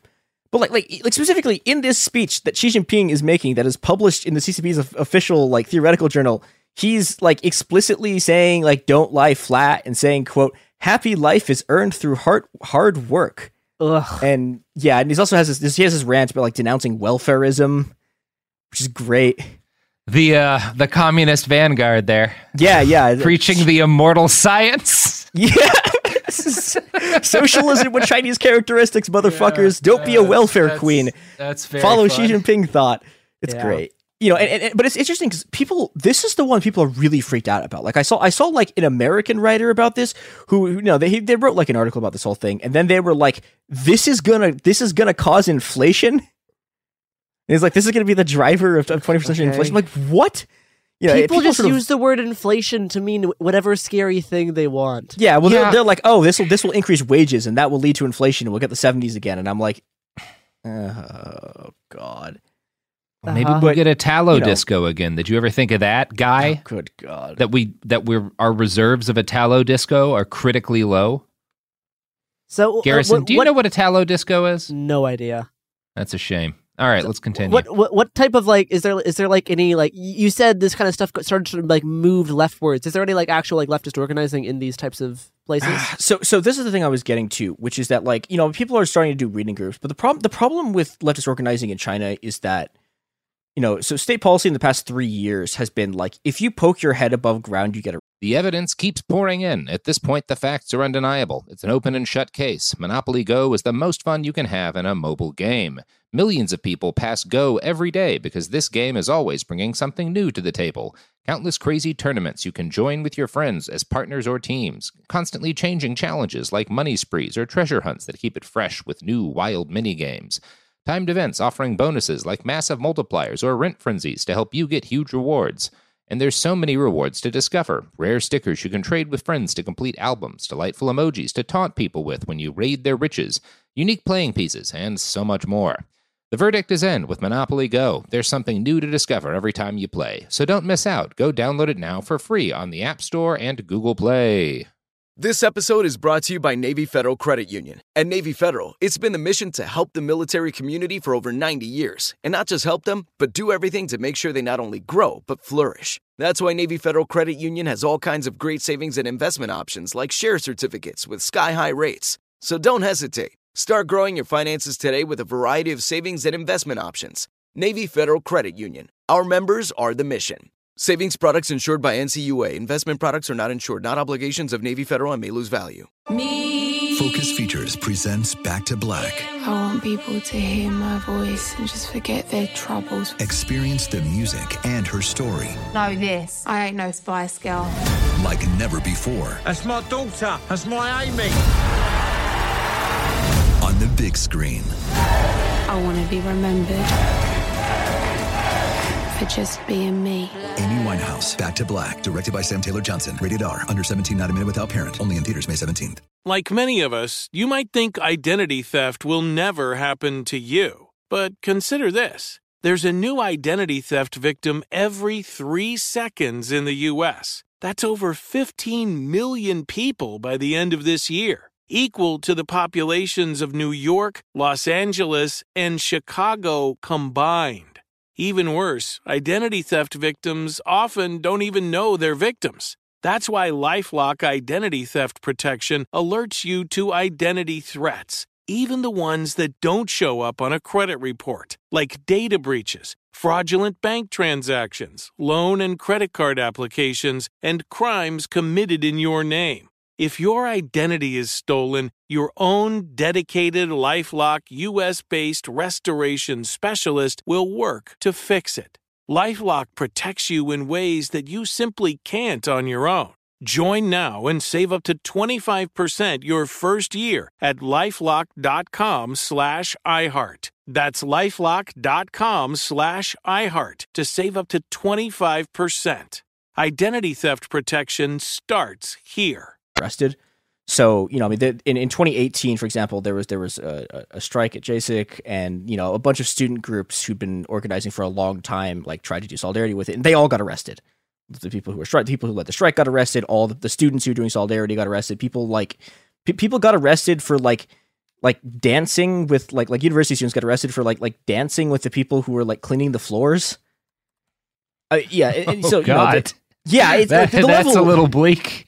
Yeah, like the the the, the, the emotional science. repression. Yeah, like it's it's incredible. And like you know, and, and the, the other thing that you can see about this was so so. For example, there was there was a guy doing like delivery driver organizing. It was kind of weird. He was like kind of an entrepreneur, kind of doing delivery driver organizing. Like he got arrested.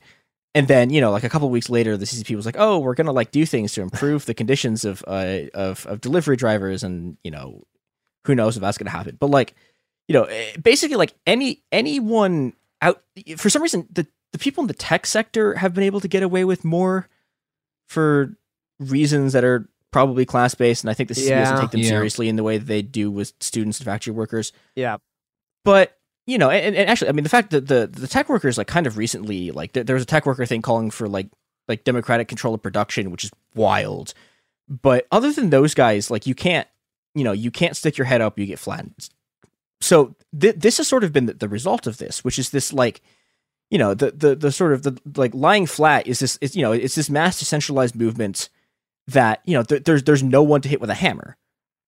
And you know, and, and, and I think like okay, so one one of the other quotes that's that's been going around about lying flat is it's it's a poem. It doesn't poem as well in English, but you know, uh, this this is the best we've got. Lying flat is to not bow down. Lying flat is to not kneel. Lying flat is to stand up horizontally. Lying flat is a straight spine. And so, you know, what, what what's basically happening here is is it's a combination of of the, the the tendencies you see in the U.S. where you know a bunch of people terrible jobs, realizing that everything's pointless, and then also this is a way you can like this is a way you can like fight your boss without like the police showing up. Yeah. And so th- there's there's some interesting like political stuff. Uh, So there, there's there, there's there's there's if you, if you look at the document, there's, there's a bunch of memes here because they're great. Uh, so there, there's there's been a thing with these people talking about how people are leaks, which are like they're leaks, they're harvested over and over again, and they're being exploited. And Like the plants. yeah, Yes, yeah, the like plants, the like, plant, yeah, like yeah. leeks, like yeah, you eat. And so they have this thing. It's uh, leeks that lie flat cannot be so easily harvested. And it's just like a knife going like try, like like a machete, like trying to swing at a bunch of leeks, but the leeks are flat, so they can't hit them. And I like see what that you- too. I see what you did I, I like I like all of this. Yeah. yeah it's it's it's it's you know and so and so what the the, the product of this is that yeah like th- this this this has this stuff has actually been effective enough that the ccp like you know i mean the ccp is, is taking it seriously but you know there's not much they can do about it because like if, if, if someone's just like oh I'm, I'm going to go from a, a job that's really high stress to one that's less high stress like what are you gonna are you just gonna arrest them? Like what what are you gonna do? And so this yeah th- this this has been building for a while now. And i don't know who who knows exactly like where it's to go but it's it's it's already you know it, it, it's something that people can do as an individual in a place where organized political action is impossible in, in, in a way such that you know that their individual actions have a collective effect but one that can't be just you know pounded down Yeah. I mean, it is certainly interesting to see two completely separate, like anti-work style movements arise Yeah. basically around the same Yeah. same exact time with the same exact points. Um, if you're in totally different languages, right? If You you're know? someone who's interested in massive global revolutionary change, this should probably be a thing that you are Yeah. looking at and studying and thinking a lot about because perhaps while we're arguing about shit that people started talking about in the 1870s, this this might be a, a better thing to do than than that because because it's it seems like there's some potential here. Yeah, and I think yeah, I mean, you know, if if if you if you know any any any any actual revolutionary project that makes the world better is going to have to be international. Yep. And that's I- been, you know, that that that that that's been the bane of all revolutionary movements forever. But, you know, okay, so we have, you know, the, we, we we have something the Chinese and the American working class agrees on, which is Yep. Diogenes is based and work sucks. Mhm. Yeah. So as you go forward into your life this week, um, take a page from Diogenes's book and go shit on the Shit floor on the of a free people. shit, on, shit on the floor of a free people. Or yeah, uh, free people are in H and M. Go f- walk into one and Yeah. just just just go absolutely ruin that tile. I mean, fuck it up. This is why my my my biggest political advice to friends who's has always been learn to run fast. Because if you learn to run fast, you can do so many more fun things. You All can take politics. a shit in a store and then run fast and it's done, right? The problem is is that a lot of people Mm-hmm. You like who, who want to do this can't run fast enough. And you Yeah. have so learn to run fast, do this. There we go. It's like Mao said, all political power comes from being able to shit really fast and then bolt from away. the doors of a free people. Just get the hell out of there. the immortal science.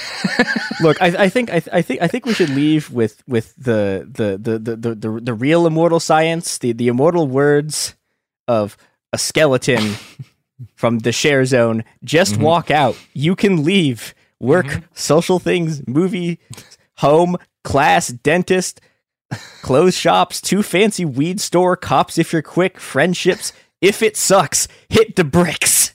Yeah. Yeah. As as some comedian who I can't remember now said, always have an exit plan. Like that that that should be your thought for everything. Everything in the hit world. Hit the bricks. Hit the fucking bricks. Get out. Anyway, get out of this podcast episode now.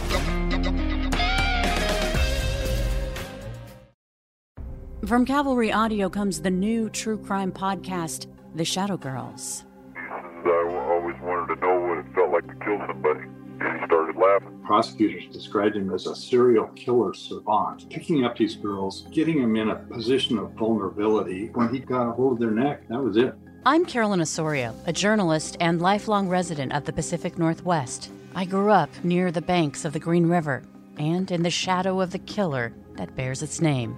How many times did you bring the camera to One the river? time. Just one time. One time. He started fantasizing about having sex with his mother. Then he fantasized about killing her. But this podcast isn't only about tracking down the killer, it's about the victims. We stayed in the woods. He always liked to go to the woods. She was just, to all of us, kind of strange. You know how he feels about prostitutes? Listen to The Shadow Girls on the iHeartRadio app, on Apple Podcasts, or wherever you get your podcasts. Give us your attention. We need everything you got fast. Waiting on reparations. We be the illest podcast. Tune in every Thursday. Politics and wordplay. We fight for the people because they got us in the worst way. From the hill to Brazil, Bombay to Kanye. From the left enclave to what the neocons say. Every Thursday, cop the heady conversation. And break us off with some bread because we waiting, on, reparations. Listen to Waiting on Reparations on the iHeartRadio app, Apple Podcasts, or wherever you get your podcasts.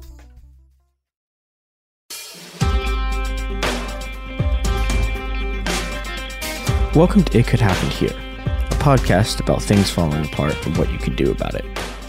My name is Christopher Wong, and today I'm going to be talking about sabotage. But this is not the episode on sabotage that you expect. I will not be discussing, for example, the destruction of machinery, throwing monkey wrenches, slowdown strikes, or the myriad of other tactics that workers have used since time immemorial to strike back at their bosses.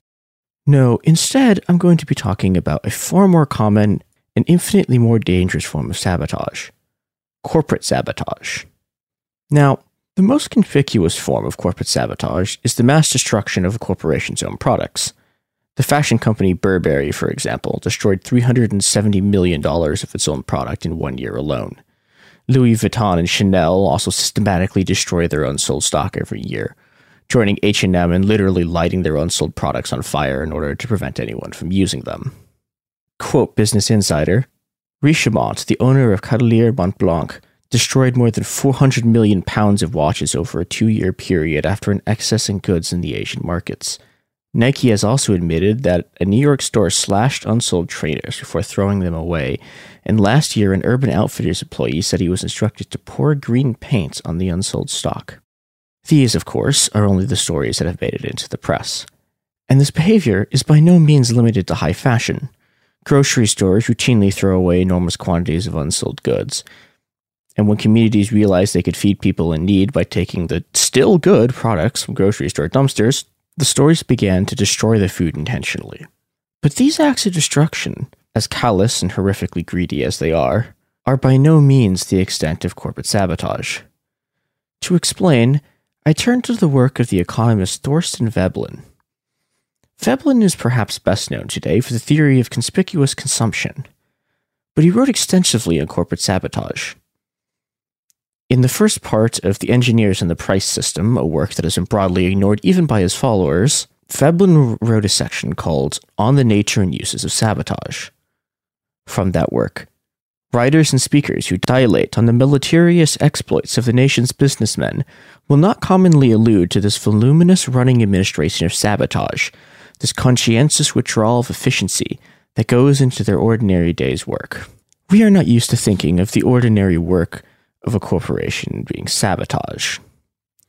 But for Veblen, there was no other explanation for what he was seeing.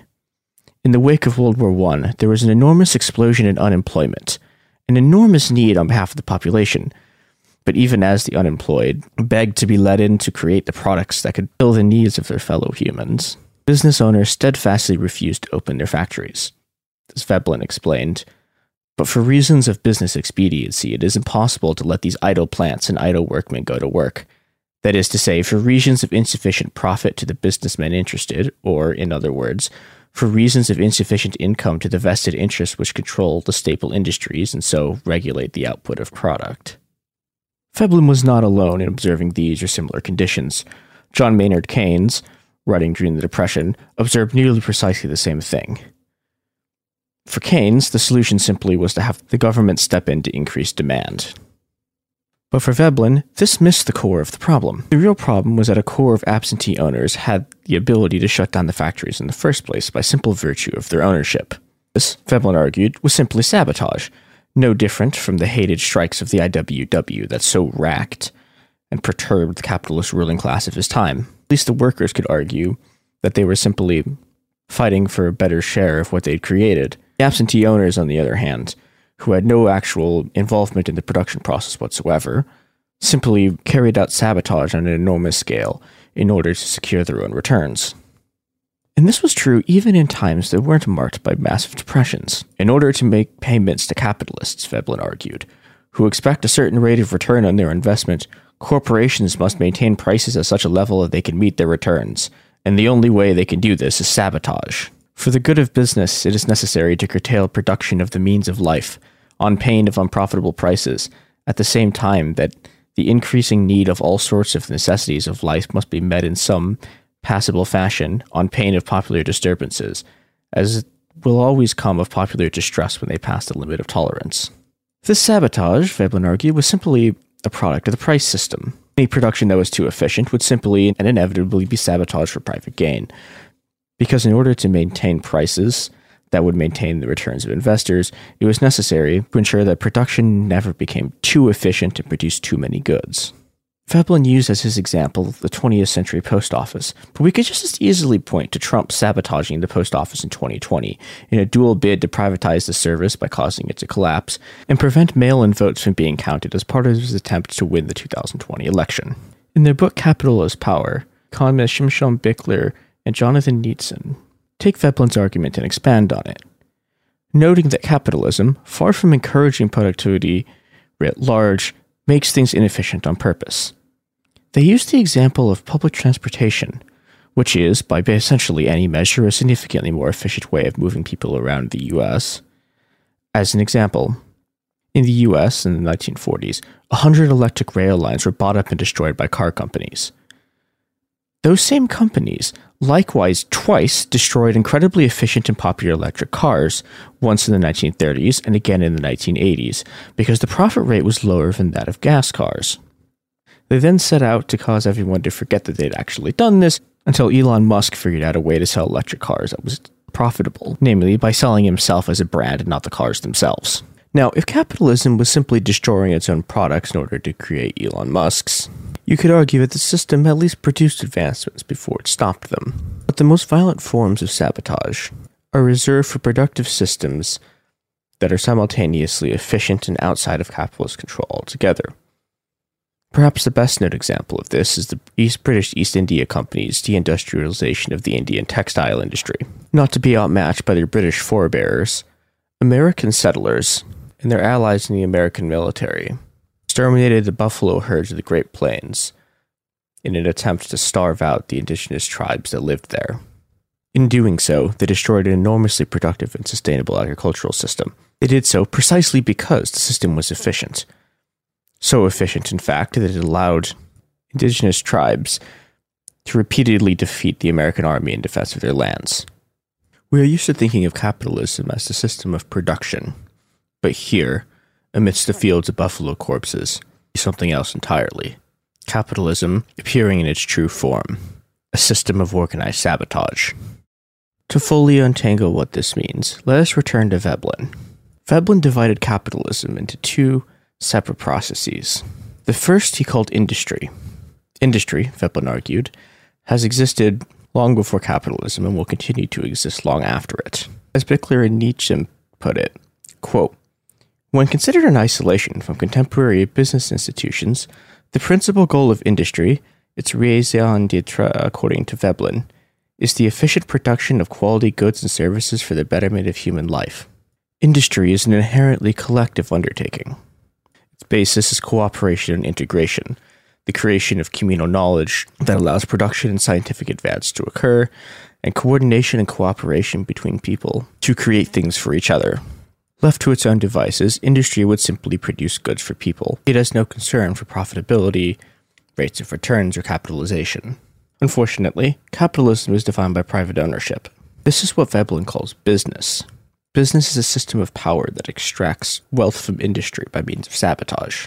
Production to serve human need, the basis of industry, is useless to business unless it can be turned into a revenue stream. It does this by taking control of industry and its products and then restricting access to it. Bichler and Nitzan put it The most important feature of private ownership is not that it enables those who own, but that it disables those who do not.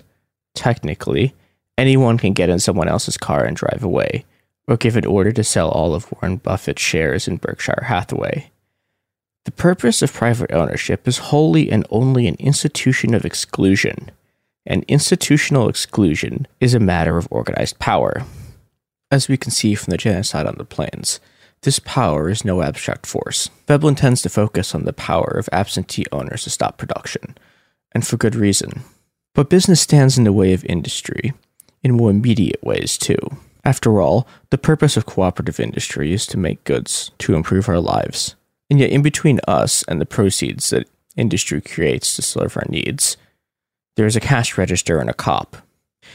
Even the creators of a Louis Vuitton bag, or, for that matter, a tomato, have no claim on it once business takes over, and business would rather destroy it than see it fall into their hands. The famous Russian anarchist theorist Peter Kropotkin was writing along similar lines to Veblen just a few years before. Veblen, it seems, had been exposed to anarchist ideas through his association with the industrial workers of the world.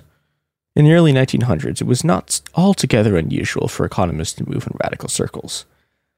The great Italian economist Piero Sraffa smuggled pens and papers to Antonio Gramsci while Gramsci, the head of the Italian Communist Party, was a prisoner of the Italian fascist regime. Sraffa would later extract the writings that Gramsci had written in prison, unleashing Gramsci's prison notebooks onto the world. But Veblen was unique even among these economists for the extent that he incorporated radical theories directly into his work, as you've seen with his adoption of sabotage as a way of thinking about capitalism. This led Veblen to call the end of the system of what he described as vested interests and absentee owners. Veblen's solution, however, which he described as a quote, Soviet of technicians that would manage production for all society, leaves a lot to be desired for. So let us return to the source.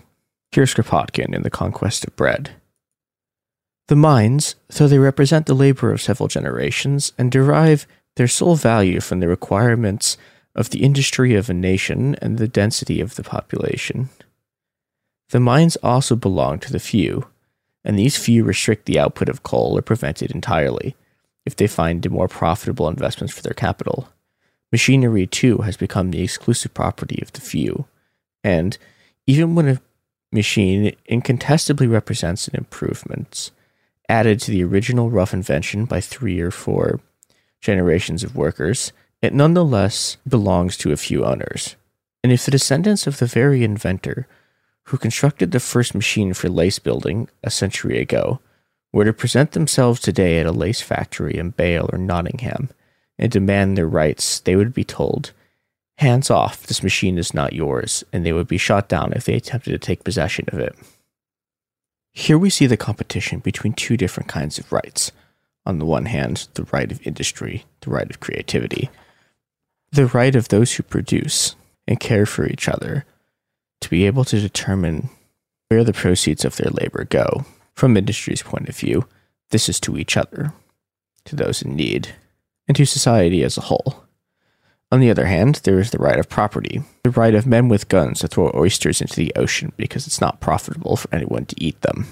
Capitalism has developed a myriad of iterations of precisely the same principle, and the world is now infested by them. Patent trolls haunt the already fraught waters of intellectual property, buying up patents for cheap, or on rare occasions creating something themselves, for the sole purpose of preventing anyone else from using it, making money by suing anyone who dares try. Large corporations, of course, do precisely the same thing. See, for example, Disney's war on the concept of anything, anything at all, falling into the public domain.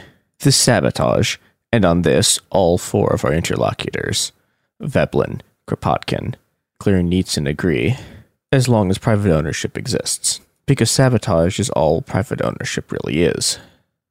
But it is not simply enough to answer corporate sabotage with their own sabotage. As Veblen pointed out, this is simply the ordinary state of affairs under capitalism. For Kropotkin, the answer was simple. This rich endowment, painfully won, builded, fashioned, or invented by our ancestors, must become common property so that the collective interest of men may gain from it the greatest good for all. There must be expropriation, the well being of all, the end expropriation, the means. How precisely to go about doing such a thing has been the subject of endless debate for nearly 200 years, and I am not arrogant enough to propose to solve the problem here. But a system where a company can prevent even the US government from attempting to produce ventilators by simply buying up the company that won the contract and refusing to fill the order to maintain the value of the ventilators it was already producing is a system based on nothing less than ensuring that people will die for a 5% rate of return. If we are to have any hope of stopping the ravages that climate change promises for our future, we cannot afford to be sabotaged at every step. Hey, we'll be back Monday with more episodes every week from now until the heat death of the universe. It Could Happen Here is a production of Cool Zone Media. For more podcasts from Cool Zone Media, visit our website, coolzonemedia.com, or check us out on the iHeartRadio app, Apple Podcasts, or wherever you listen to podcasts. You can find sources for It Could Happen Here updated monthly at coolzonemedia.com slash sources. Thanks for listening. Conquer your New Year's resolutions with the Before Breakfast podcast. In each bite sized daily episode, you'll learn how to make the most of your time with practical tools to help you feel less busy and get more done. Listen to Before Breakfast on the iHeartRadio app or wherever you get your podcasts. What's up, guys? I'm Rashad Bilal. And I am Troy Millings, and we are the hosts of the Earn Your Leisure podcast, where we break down business models and examine the latest trends in finance. We hold court and have exclusive interviews with some of the biggest names in business, sport, and entertainment. From DJ Khaled to Mark Cuban, Rick Ross, and Shaquille O'Neal, I mean, our alumni list is expansive. Listen in as our guests reveal their business models, hardships, and triumphs in their respective fields. The knowledge is in depth, and the questions are always delivered from your standpoint. We want to know what you want to know. We talk to the legends of business, sports, and entertainment about how they got their start and most importantly, how they make their money. Earn Your Leisure is a college business class mixed with pop culture. Want to learn about the real estate game? Unclear as how the stock market works? We got you. Interested in starting a trucking company or a vending machine business? Not really sure about how taxes or credit work? We got it all covered. The Earn Your Leisure podcast is available now Listen to Earn Your Leisure on the Black Effect Podcast Network, iHeartRadio app, Apple Podcasts, or wherever you get your podcasts.